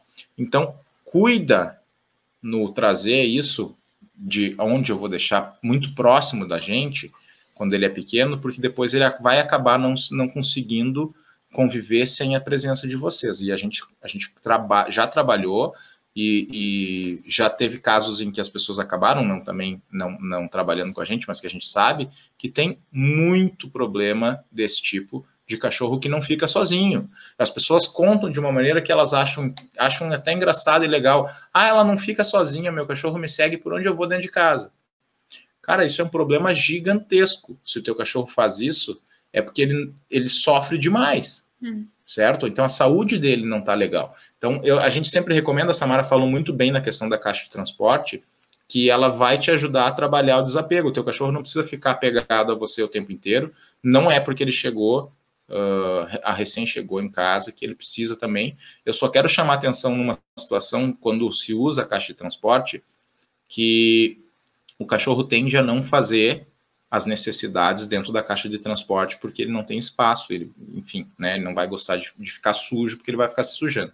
Então, cabe a você também abrir na metade da noite, durante a madrugada, se programar, que você tem um filhote, você assumiu responsabilidade de abrir a caixa, levar ele no banheiro, fazer a necessidade, depois recolocar ele na caixa. Isso vai ter que acontecer com um filhote de 2 meses, de 2 a 3 vezes durante a madrugada, certo? Agora, uma outra coisa que é importante sobre, não necessariamente levando em consideração a caixa de transporte, essa responsabilidade ela tem que ser independente de estar usando a caixa de transporte ou não. Por quê? Porque esse cachorro vai levantar muito provavelmente e fazer um xixi, um cocô no metade da noite. Se você não levantou e direcionou ele para o banheiro, ele vai fazendo em algum lugar que ele decidiu, certo? Por isso então, que a caixa, nesses momentos, iria te ajudar nesses 2 pontos, né? A caixa vai ajudar bastante. Tanto na questão do cachorro, no filhote ser mais independente, não ter que ficar grudado em ti o tempo todo, e você não vai perder a oportunidade de incentivar com que ele vá no banheiro no local correto, que é o ideal para o filhote. Lembrando que muitas vezes as pessoas não se programam tanto na situação de um filhote, porque é um cachorro, mas a gente sempre diz, imagine que o teu cachorro, nesse caso, como filhote, e você está ensinando as coisas para ele, ele é um bebê de colo, humano, tá? Por quê? Porque você não deixa o teu bebê de colo humano acordado e sai, dá uma banda. Né? Você não deixa ele, vou deixar ele aqui e já vem. Você passa o tempo inteiro ou com ele em algum lugar com segurança ou com alguém vigiando ele 100% do tempo. O cachorro tem que ser a mesma coisa quando ele é filhote, porque ele está aprendendo a fazer coisas erradas e coisas certas. Ele tem essas 2 chances, fazer errado e fazer certo. Ele só vai fazer certo, que é, de novo, certo do nosso ponto de vista e não do dele, né? Porque ele não sabe que aquilo é errado. Ele só vai aprender a fazer as coisas que a gente considera certo se a gente disser para ele. E para a gente dizer para ele, a gente tem que estar presente, tá? Então, sempre pensem nessa situação. E aproveitando aqui, a Tarsi Ramos comentou o seguinte: olá, boa noite, obrigada por responderem a pergunta que eu fiz no Instagram. É que ela fez aquela pergunta que a gente estava falando dos tipos de correções, eu acho, se não me engano aqui. E a gente agradece você por estar participando com a gente aqui. Muito obrigada. Tanto no Instagram, né? Quanto aqui na live. E se inscreve no canal se você ainda não se inscreveu. E a Carol comentou aqui também uma coisa muito importante. Ela disse: segure o impulso de amor e dê muita disciplina no primeiro ano e poderá dar muito mais amor no resto da vida do cão. É aquela coisa da gente sempre... tentar prevenir problemas para depois não ter que remediar, né? Porque é muito difícil no início, que a gente sabe, as pessoas têm muita dificuldade em lidar com filhote justamente por aquilo que eu falei, eles são muito fofinhos, eles são muito amorosos, eles são bonitinhos. Então, o tempo todo a pessoa quer ficar com ele no colo, a pessoa aceita as mordidinhas porque o cachorro é pequeno, a pessoa diz um não e o cachorro continua e a pessoa acha engraçado e deixa. Só que esse período é um período importantíssimo para a educação do cachorro. Por quê? Porque eu fico protelando, porque ele é fofinho, porque ele é bonitinho, porque é engraçadinho, todas aquelas atitudes do cachorro, e ele tá, desde que ele entrou na tua casa, aliás, desde antes, mas ele tá aprendendo todo momento. Se você quer poupar né, quer poupar o teu estresse, quer evitar mais incomodação para você, para tua família, desde que ele chegou na tua casa, não deposita toda a tua emoção, todo o teu amor naquele cachorro e esquece da disciplina. Lembra sempre que disciplina faz parte do amor. A disciplina faz parte de tudo que a gente está falando aqui. Botar regra faz parte do amor pelo teu cachorro, faz parte do teu carinho pelo teu cachorro. Isso vai fazer com que ele viva melhor. As correções, elas fazem parte da educação nossa, como a gente falou lá no início. A gente precisa de correção para deixar claro para o cachorro que ele não pode fazer tudo o que ele tem vontade. E quando a gente corrige o cachorro, é porque a gente quer que ele não faça coisas no futuro que vão causar mais estresse ainda. Porque, por exemplo, eu não quero, como a gente usou o exemplo antes, a gente sempre usa esse exemplo, eu não quero que o meu cachorro lata na sacada. Samara, mas ele não pode latir nem um pouquinho na sacada? Não é que ele não pode latir, ele late às vezes, uma ou duas vezes aqui, mas se ele permanece latindo, eu sei que isso está gerando um estresse nele. Porque e é o motivo pelo qual ele está latindo. Né? O latido não vem de graça. O choro não vem de graça. Se ele está latindo, se ele está chorando, é porque ele está estressado com algo. E se ele está estressado, eu, Samara, me preocupo com o bem-estar do meu cachorro e eu não quero que ele fique estressado. Então, eu não vou deixar ele permanentemente latindo, porque eu sei que isso faz mal para ele. E as pessoas, geralmente, de novo, a ideia de conhecer o cão, de prestar atenção no cachorro e entender os sinais. As pessoas geralmente dizem, mas cachorro late. Não, gente, sabe? O cachorro tá latindo, é bem como a Samara falou, o latido ele não vem de graça, tipo, tô com vontade de latir, vou latir. É que nem uma criança que chora, né? O latido é uma forma de expressar alguma coisa, certo? Esse latido, o nosso cachorro late quando ele quer alguma coisa.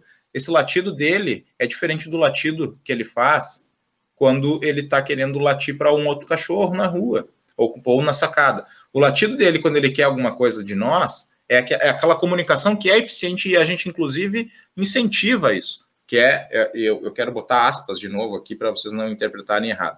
O meu cachorro, às vezes, ele tem um brinquedo dele que não está no acesso dele, e ele tá querendo brincar, e daí ele não consegue pegar. Ao invés dele ficar lá estragando o meu móvel para ele pegar, ele não sobe no nosso móvel, se tá lá em cima.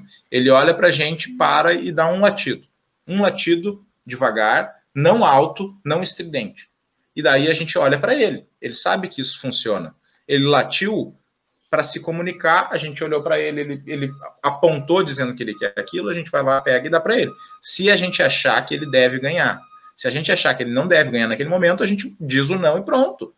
Acabou, e ele tem que aprender a lidar com a frustração de não ganhar. E isso é importante, né? A gente não é porque ele latiu que ele vai ser atendido, mas ele sabe que esse é um tipo de comunicação que funciona, então ele usa. E ele não vai ficar insistindo. Agora, aquele cachorro que passa o dia inteiro latindo, ou mesmo um cachorro que late eventualmente, ele não está latindo de graça, ele está latindo porque alguma coisa ele está querendo comunicar.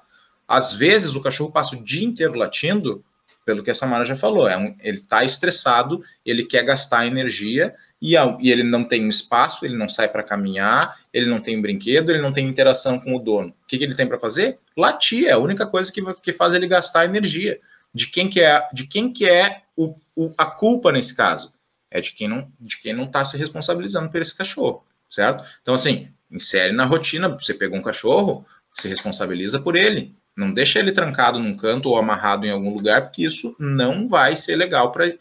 Não tenha um cachorro, se é para ter um cachorro dessa forma, certo? Então, sempre cuidem na ideia de não aceitar as coisas que estão vindo em excesso. E se o cachorro está latindo, identifique por que ele está latindo, porque provavelmente ele deve estar com um nível de estresse elevado ou deve estar ficando agressivo com alguém, certo? Quem veio aí foi a Suzy. Oi, Suzy. Que bom que você está aqui, Suzy. Alisson. E o Alisson também está aqui. Boa noite. Oi, foi só para a Samara aí, ó.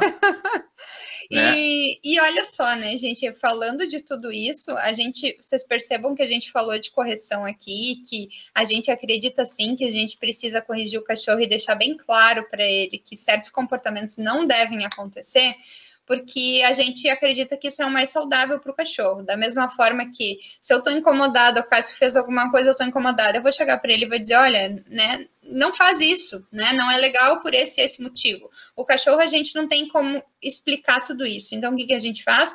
A gente sabe se comunicar e usa de técnicas para comunicar o que a gente quer com o cachorro, mas mostra para ele que aquele comportamento ele não vai ser aceitável.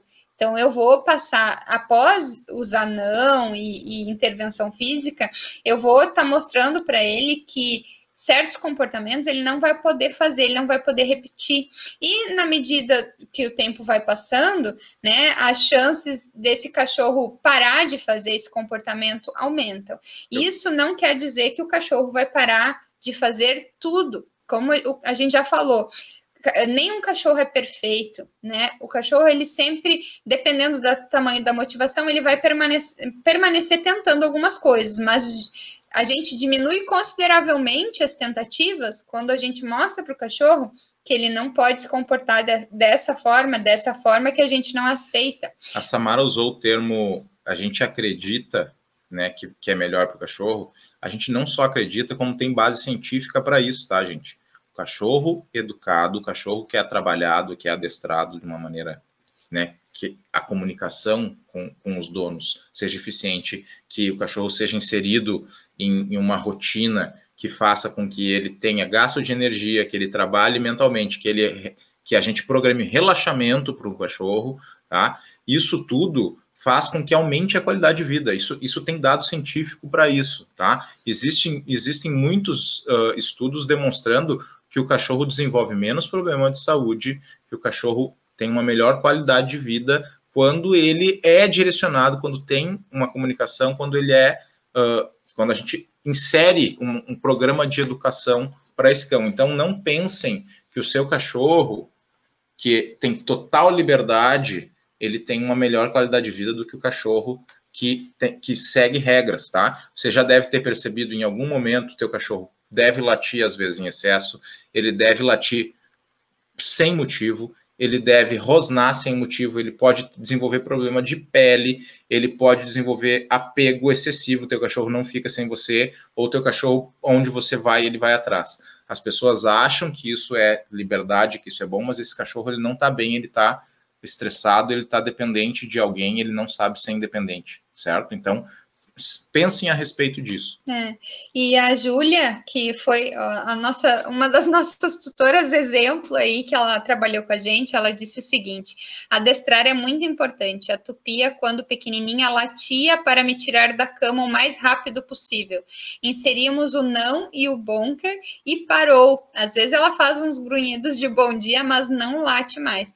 Então, o bonker que a gente está falando aqui é uma toalhinha de algodão enrolada, né, que a gente usa também quando o não verbal não funciona, né, pra gente dar aquela sensação de seriedade pro comando que a gente tá usando, né, porque quando a gente tá numa situação onde o não verbal não funciona, a gente precisa de um outro tipo de intervenção, a gente precisa mostrar pro cachorro que aquele comportamento, ele não vai se prolongar e você não vai aceitar isso. E muitas vezes, se a gente está longe do cachorro, se a gente não tem acesso próximo do cachorro ou, né, quer fazer uma correção à distância, a gente pode usar o bonker, que é uma alternativa. A Júlia sabe que, né, foi muito eficiente, né, as nossas correções com a Tupia, ela costumava latir em outros momentos do dia também. Ela contestava tudo, né, no início. Tudo que a gente, se a gente demorasse para dar a recompensa, ela latia, se a gente ficasse esperando um tempo a mais com ela sentada sem fazer nada, ela latia. Então, a gente corrigiu muitas coisas, né, com isso, mostrando para ela que ela não tinha por que fazer isso, ela iria ganhar o petisco, ganhar a comida, ganhar a atenção, mas ela precisava esperar. Então foi um processo bem legal e que mostra que, e a Júlia pode até dar o depoimento que com as correções a Tupia tá super tranquila, não, Tupia, né? não tá nem um pouco traumatizada por corrigir, por dizer não, por usar o bonker. Tá todo mundo, né, mais tranquilo, a Júlia tá dormindo até mais tarde, A Tupia está dormindo dentro da caixa de transporte e a Júlia adotou um outro cãozinho, que é o Setembro, e agora também, né, já inseriu a caixa de transporte, e já está os dois dormindo na caixa de transporte. Então, parabéns de novo, Júlia, tu sabe que a gente fica bem feliz com sempre o teu sucesso na educação dos cães. A Júlia sem palavras. E a Elsa, ó, a Elsa é vizinha da minha mãe. É. Obrigado, Elsa, por estar participando com a gente. Boa noite, o Puff teve gripe canina e o latido dele foi bem diferente. E quando vê a Marisete, o latido... Marisete é a minha mãe, gente. O latido é de felicidade, bem diferente de quando passa alguém que não conheço. É, então, realmente, é a situação que a gente estava comentando antes, né? Que os latidos sempre tem algum motivo, seja para comunicar que não está se sentindo bem. Isso é mais raro no cão, né? Mas a gente consegue identificar às vezes, o tipo de latido, nesse sentido, mas ele está latindo para expressar alguma coisa. No caso das pessoas que passam na rua, é um latido um pouco mais agressivo, né? E enquanto que quando ele vê a minha mãe chegando na casa da Elsa, ele late de uma maneira mais amigável, né? E a gente deve, sim, perceber esses comportamentos, né? E corrigir quando for necessário, viu, Elsa? Tá latindo para quem passa na rua é porque está sendo eficiente. Aquela coisa que a gente já comentou, a pessoa está passando na rua e ele enxerga, ele quer afastar a pessoa. O que, que ele faz? Ele late. Aí o que, que a pessoa faz? Sai. A pessoa não fez isso porque ele latiu, mas na cabeça dele, sim.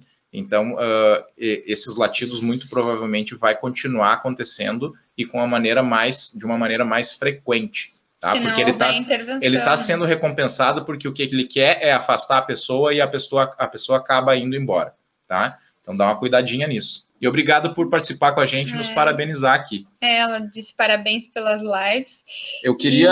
A gente tá aqui chegando a uma hora e meia já de live, mas a gente já falou um pouquinho sobre essas duas outras questões que foram perguntas, mas foi mais breve. Eu vou tentar dar uma focada nelas. A primeira dela diz assim... Cão que puxa muito no passeio, como corrigir?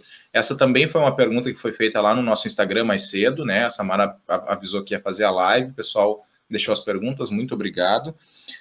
Então, assim, como é que a gente corrige no passeio o cão que puxa, né, na guia? Primeiro, você tem que fazer esse treino dentro de casa, tá? Aquilo que a gente já falou em outras lives também, em outros conteúdos. Sempre treine com o seu cachorro dentro de casa, com a guia, faça ele te seguir dentro de casa, faça ele prestar atenção em você dentro de casa, treine outros comandos, treine o senta, treine o deita, treine o fica, tá? Treine o junto, para ele saber tudo isso dentro de casa, e não só treine para, né, como uma forma de exibicionismo, mas treine de maneira a ele... A inserir esses comandos na rotina nos momentos em que é necessário. Então, a partir do momento que esse cachorro começa a te ter como referência dentro de casa, mais fácil ele te ter como referência fora de casa, tá? Se ele não te respeita dentro de casa, se você não consegue fazer essas coisas dentro de casa, você não vai conseguir fora, tá? Ou vai ser muito difícil de conseguir. Mas vamos partir do ponto que você já treinou isso, ele já sabe dentro de casa. O que você vai ter que fazer é, toda vez que ele puxar na guia, você vai ter que punir, tá? Entrar dentro daquela ideia de punição que a gente já falou lá no início da live. Se você não viu, dá uma voltadinha lá, tá? O que é punir? É fazer... Punição é tudo que faz o cachorro... O cachorro não. Punição é tudo que faz qualquer indivíduo diminuir a frequência de um comportamento. Então, se o cachorro está puxando na guia e você simplesmente para de andar, ele vai ser punido por ter perdido, né, ter sido removido aquele andar dele. Se ele quer ir para frente e você começa a ir para o outro lado, para trás, ele está sendo punido. A gente tem um vídeo também aqui no canal, né, mostrando um pouco desse treino. A gente tem um vídeo, a Samara fez com o Rolf, né, a gente já filmou, tá disponível, vocês podem ver. Então, a troca de direção, porque o cachorro está andando para o sul e você vai para o norte, você puniu o cachorro. Simplesmente por trocar de direção. Aí, beleza, ele começou a andar contigo de novo, agora para o norte. Só que daí ele passou na tua frente, só que indo para o norte. Você volta para o sul. E tem que ser de imediato, tem que ser consistente, tem que ser consistente e efetivo. Ou seja, toda vez que o cachorro perdeu o foco em você, você muda de direção. Isso é uma forma de punir o cachorro, é uma punição negativa, onde você está ensinando o cachorro a prestar atenção em você. O problema é, por que que isso geralmente não é eficiente? Porque as pessoas não têm paciência para ficar andando que nem uma barata tonta. É por isso, tá? Se você focar em dizer assim, olha, hoje eu vou ir andar aqui mesmo, a gente mora num condomínio, geralmente o que se faz? As pessoas dão uma volta, incluindo a gente, dá uma volta, 2, 3, 4 voltas no condomínio, porque a gente quer ficar andando. Se ao invés de você ficar andando no condomínio com o cachorro te puxando, que você está incentivando ele a te puxar, porque ele está conseguindo o que ele quer, você ficar num espaço pequeno de 10, 20 metros quadrados, ficar só fazendo esse movimento de trocar de direção toda vez que ele passar na tua frente, você faz isso durante uma semana, você já vai todos os dias, 2, 3 vezes ao dia, você vai começar a ter algum tipo de resposta bem rápida já. Óbvio que se esse cachorro já presta atenção em ti dentro de casa. Mas é importante também falar da ferramenta, né? Isso é verdade. Uma coleira de pescoço, né? Ela é muito mais eficiente do que uma peitoral, por exemplo. Então, a peitoral a gente não tem como corrigir o cachorro, né? Porque o toque na guia ele não é eficiente. A peiteira ela foi feita para tração, então o cachorro vai ter mais força para te puxar. Então, nesse momento, a gente usa a guia unificada, né? Que a gente prefere. Tem outros tipos de coleira, né? Mas peitorais a gente não gosta justamente por não ter uma comunicação eficiente e muito menos ter o controle do pescoço do cachorro. Então, também dá uma olhada na qual ferramenta tu tá usando para ver se ela é a melhor para a comunicação que tu quer ter com o teu cachorro, né? Porque a gente sabe que as peitorais são famosas, tem de várias cores, tipos, desenhos e estampas, mas qual é a funcionalidade? Será que ela realmente é funcional para aquilo que eu estou precisando, para aquilo que eu estou querendo? Que a gente sabe que 90% das pessoas usa peitoral, até porque o mercado pet, ele não disponibiliza ferramentas de educação para o cachorro, né? Então, isso dificulta bastante e a gente sabe, né? Eu quero fazer um adendo do que a Samara falou aqui sobre a peitoral. Talvez você tenha ouvido alguém falar assim, ah, não, mas eu vi que alguém adestra com a peitoral, tá? Ela consegue adestrar? Consegue adestrar. Só que dá muito mais trabalho. Geralmente as pessoas nos procuram porque elas não estão conseguindo fazer. Então, se ela não está conseguindo fazer, se tem uma ferramenta que ajuda mais do que outra, por que eu vou ficar insistindo numa ferramenta que eu já não tenho controle, eu não tenho uma destreza suficiente para fazer, se tem uma outra que me facilita, tá? E é muito mais eficiente. Então, assim, existem diversos tipos de materiais, tá? De ferramentas. A gente usa, como a Samara falou, a guia unificada, mas se você quer especificamente trabalhar com um puxão, existe também uma guia que é tipo uma peitoral, só que ela é específica para trabalhar o caso de puxar na guia, né? Que é a guia que chama anti-puxão, né?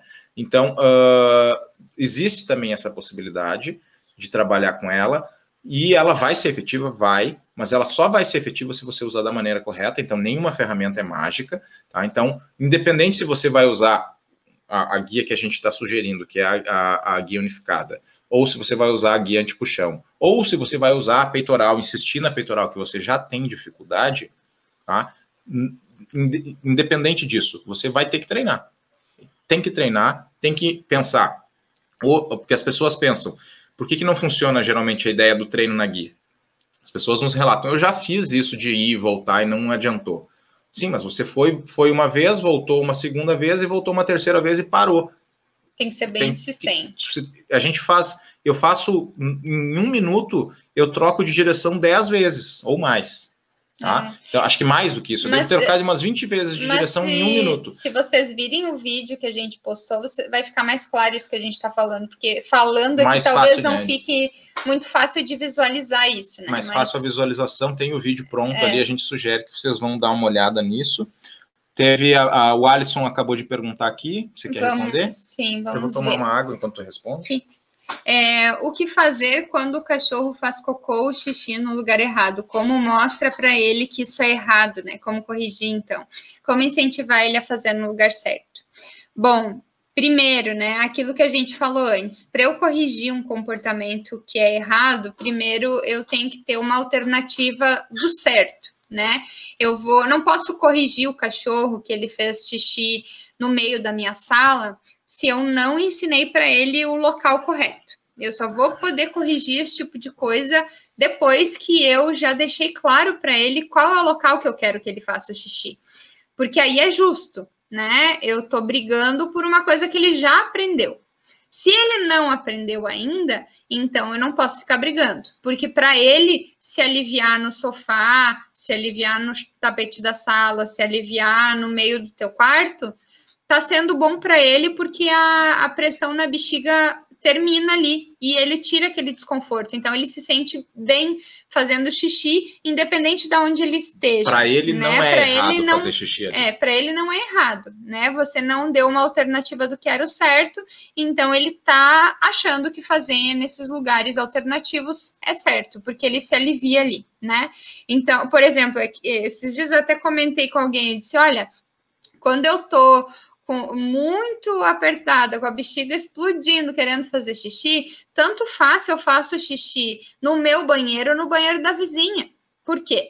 Porque a ideia naquele momento é liberar a pressão na minha bexiga, porque eu não aguento mais, né? Então, se a gente tá com muita vontade de fazer xixi, a gente vai fazer xixi no banheiro que tá mais disponível. Fazer xixi. Ah, eu falei isso? Falei errado? Não. Vamos trocar a vizinha então, pelo banheiro público. É, pelo banheiro público, então. Mas o que eu quero dizer é que para o cachorro não tá errado, né? Ele faz xixi, se alivia e ok para ele. Então, antes de pensar em corrigir, eu tenho que ensinar o que é o certo, né? Para eu ensinar o que é o certo do cachorro fazer xixi e cocô no lugar que eu quero, né, que eu quero que seja o certo, eu tenho que monitorar esse cachorro, eu tenho que monitorar por quê? Porque o xixi não é um comportamento que eu posso induzir, né, eu não posso pedir para o cachorro fazer xixi e ele vai fazer xixi simplesmente onde eu quero porque eu levei ele lá, eu tenho que esperar ele ter a vontade de fazer. Então, o que eu posso fazer? Observar os momentos do dia que são mais propícios, que o cachorro sempre vai ter vontade de fazer xixi, logo ao acordar, depois de uma caminhada, depois de uma brincadeira, ou depois de tomar água ou beber ou comer alguma coisa, ele vai ter vontade de ir no banheiro. Esses são os horários que possivelmente eu tenho mais chance do cachorro fazer xixi. Então, nesses momentos, eu vou encaminhar o cachorro para levar para o banheiro até ele fazer. Ah, mas eu levei para o banheiro, ele no banheiro logo ao acordar, mas ele não fez. Aí você vai pegar ele, vai monitorar ele de novo, vai ficar com ele ou perto de ti, ou na cama dele, ou na caixa de transporte. E se for filhote, ainda cuidar ainda mais, porque o filhote ele pode levantar da cama dele, dar 2 passinhos fora da cama, fazer outro xixi, se você piscar. Lembrando que o filhote sempre mais fácil. Eu vou falar mais fácil em termos de velocidade, tempo em dias, para se conquistar isso, né? Uhum. Por quê? Porque o filhote vai fazer em torno de 10, 20 xixis num dia, enquanto que um cão adulto vai fazer em torno de 3, 4 xixis num dia. Isso quer dizer, você pode, se você for 100% efetivo, em um dia você consegue fazer de 10 a 20 acertos num filhote, enquanto que num cachorro adulto vai conseguir mais 3 vezes por aí. Isso quer dizer que em dias isso vai demorar mais, porque eles vão precisar mais ou menos da mesma quantidade de repetições, certo? Porque o cachorro... Ao mesmo tempo, o filhote vai dar mais trabalho na situação de, se ele acerta às vezes e às vezes não, tá? Porque você não monitorou 100% do tempo, isso quer dizer que você não está sendo efetivo e daí a culpa não é do filhote nesse caso, né? A gente falou um pouco sobre isso, Alisson, não sei se você chegou mais tarde. No início da live a gente falou um pouco desse conceito, você pode dar uma olhada, mas também a gente tem vídeo ensinando sobre isso no nosso conteúdo que está disponível no canal, tá? Mas só para retomar essa parte específica aí é a situação de como ensinar ele a parar de fazer errado, né? É aquela situação que a gente comentou lá no início, eu vou te recomendar para voltar lá e dar uma olhada, que é você... Ele vai fazer por tentativa e erro. né? O que que dá certo para ele? Nesse caso, dar certo é ganhar um petisco, tá? Porque mesmo quando ele não ganha um petisco, dá certo. Como a Samara já falou, é um comportamento que ele se auto-recompensa por liberar a bexiga. Então, independente de onde ele fizer, vai estar dando certo. Mas você pode inserir mais valor nesse dar certo para ele, que é dar uma recompensa junto. Quando ele faz no lugar que você determinou para ele. Então, se você monitorar para ele e aquele lugar ele ganha R$1.000, enquanto que no outro lugar que ele faz ele ganha R$10, ele vai preferir fazer onde ele ganha R$1.000, tá? Então, assim, se você, além de liberar o espaço na bexiga, a pressão na bexiga, você recompensa ele com um petisco bem gostoso, tá? Não pode ser aquele petisco mais ou menos, não pode ser o feijão com arroz que ele come todo dia, tem que ser o petisco bem gostoso nesse caso, a não ser que você tenha todo um controle de alimentação bem correto, e a gente tá falando isso porque a maioria das pessoas não tem esse controle de alimentação correto, tá? Aí sim você consegue treinar com ração, mas no caso de não ter isso, dá uma recompensa bem gostosa, com bastante valor, e repete sem errar, mas tá? O segredo do xixi é monitoramento. Então, assim, se tu tiver... Não só do xixi, né?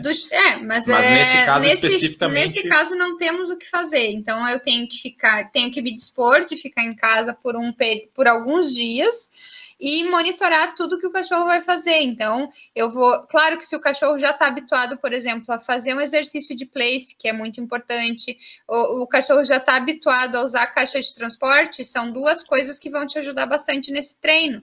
Então, pense em criar uma rotina de relaxamento desse cachorro, com a cama, com a caixa, para você ter onde deixar ele quando você não puder monitorar, para depois que ele descansou um pouco de tempo ali, você leva até o banheiro, para você ter a chance dele fazer o xixi lá e você recompensar. É assim que ele vai entender. Só que, então meu cachorro vai ficar o tempo todo na caixa? Não, a ideia é que, e na cama, né? A ideia é que você trabalhe esse cachorro durante o dia, caminhe, faça alguma outra atividade com ele, ensine comandos com a guia mesmo, para você passar o tempo com esse cachorro através da tua interação com ele, e quando terminou de fazer o exercício, terminou de treinar, leva no banheiro, porque ele vai ter andado bastante, ele vai ter se exercitado, ele vai ter vontade de fazer xixi, e aí ele vai fazer xixi e você recompensa, tá? Então, é basicamente monitoramento, mas dá uma olhada no nosso vídeo que fala específico sobre isso, que tem mais conteúdo que vai te ajudar. Tá. E antes da gente atingir as 2 horas aqui, vamos fazer a última pergunta que teve aqui do Instagram, foi: meu cão reage muito quando há outros cães na rua. Que tipo de correção usar nesse caso? Aqui, de novo, entra dentro daquele conceito que a gente falou, trabalha primeiro dentro de casa. A gente já trabalhou cachorro assim, que reagia, o cachorro, a pessoa dizia assim, olha, a gente não tem problema nenhum dentro de casa, meu problema é que ele morde... Ele tenta morder todos os cães na rua e quando ele não consegue, ele morde o meu namorado, por exemplo, né? Que foi o caso que a gente atendeu, um dos casos que a gente atendeu, que eu estou usando de exemplo. Nessa situação, a gente falou desde o início, olha só, o teu problema está dentro de casa, tá? O teu problema está dentro de casa, se o teu cachorro não te respeita dentro de casa, ele não vai te respeitar fora de casa.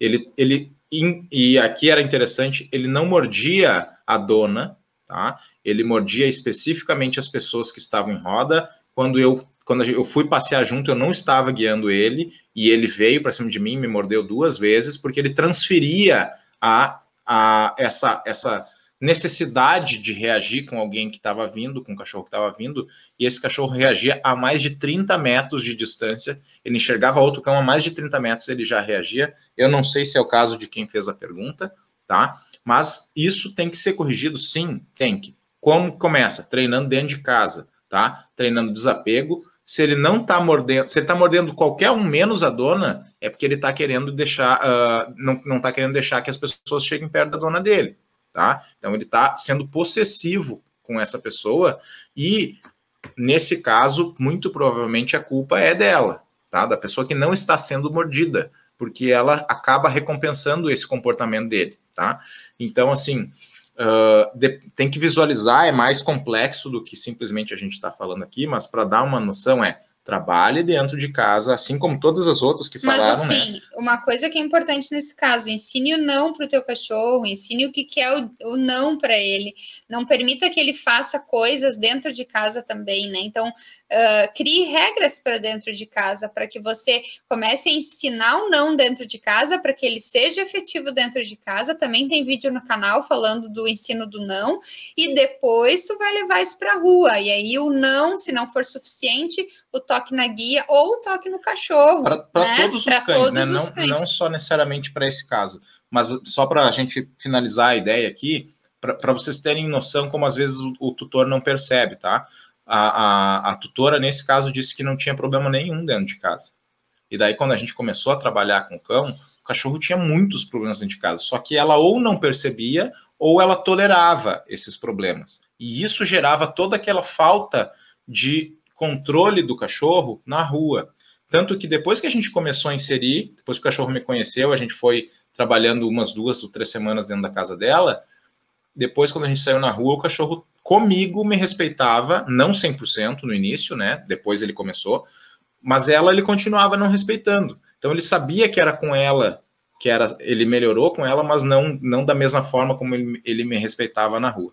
Então, isso quer dizer, ela ficava até braba, né? Ela ficava frustrada, ficava até com raiva do cachorro, dizendo assim, olha só, contigo ele não faz nada e comigo ele faz. Claro, é que ele sabe com quem ele pode se passar e com quem ele não pode, tá? Então, percebam essas situações dentro de casa, treinem ou não, treinem todas as situações de que vocês consigam colocar em prática uma correção, tá?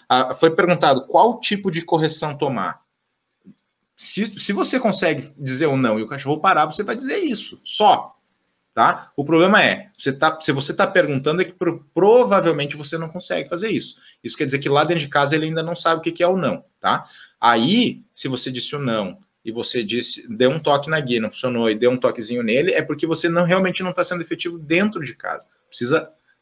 Para ser efetivo lá fora, a gente está repetindo isso, a gente se repete sempre, mas não tem outra situação que não trabalhar isso. Não existe eu dizer assim, não, diz uma palavra mágica que vai corrigir. Não existe. É trabalho, trabalho, trabalho, trabalho. E ele te vê como uma pessoa que merece respeito, né? Então, se ele não te respeita dentro, nem fora de casa, é porque, de repente, você não tá impondo regras e dando correções em que o cachorro respeite de verdade aquilo, né? Porque ele não te vê, de repente, como uma voz não tem uma voz de comando dentro de casa. Tu não é um líder para ele. Então, precisa trabalhar essa questão também. A gente também no nosso blog, no site, a gente faz textos sobre essas questões, todos os cães, e tem um texto bem interessante que a gente fez há um tempinho atrás, falando sobre ser líder do seu cachorro. Ser líder não é ser autoritário e mandão, é muito diferente. A questão aqui é o cachorro realmente te respeitar e te ver como uma pessoa que merece esse respeito, né? Porque você coloca regras, ele tem os momentos que ele tem de lazer, ele tem os momentos que ele tem que, né, das obrigações dele, eu digo que é sentar, esperar, ter paciência para as coisas acontecerem, né? Para a gente não alimentar a ansiedade e tudo. Então, essas coisas são bem importantes para o cachorro mudar a visão dele que ele tem de você, tutor, dentro de casa e fora também. E o Alisson comentou aqui, legal, obrigada, cadê o Bud?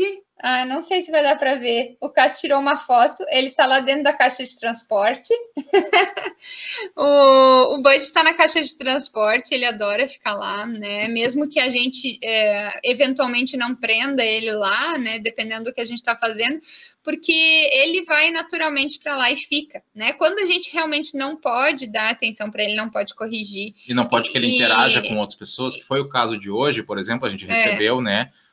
Um técnico aqui que veio fazer uma correção na nossa internet e a gente não queria que o Bud ficasse em roda dele para não atrapalhar o trabalho. A gente também ia estar dando atenção para ele, então a gente não ia conseguir ficar dando atenção para o Bud e para o técnico. O que aconteceu? A gente fechou o Bud na caixa de transporte, ele já está acostumado com isso, não teve problema nenhum, não teve choro, não teve né? A Samara, inclusive, filmou. E a gente vai fazer um vídeo para mostrar para vocês, falar um pouco mais sobre caixa de transporte na rotina, logo, logo, né, daqui a uns dias vai ter aí essa situação. Já botamos lá. Então, acompanhe, a gente está estourando o tempo aqui, o aplicativo não vai deixar a gente passar de mais 4 minutos. Então, eu quero agradecer todo mundo né, que participou, teve bastante participação hoje, a gente gosta bastante disso. E muito obrigado por participarem lá no Instagram, no Facebook, por mandarem as mensagens, né? Como a Samara disse, a live vai estar disponível no Spotify e no YouTube. A gente desde tem também, o início, né? Desde o início. Olhar. A gente já pede desculpas, né? Pelo fato de ter dado uma pane na internet no meio da live aqui. Mas obrigado a vocês todos que continuaram assistindo. Como a Samara falou, a gente também tem conteúdo além do Instagram e do Facebook, e do Spotify e do YouTube. A gente também tem o blog no site, vocês podem acessar ali, né? A Samara vai colocar aqui embaixo o banner ali para vocês se inscreverem no nosso canal, no nosso site.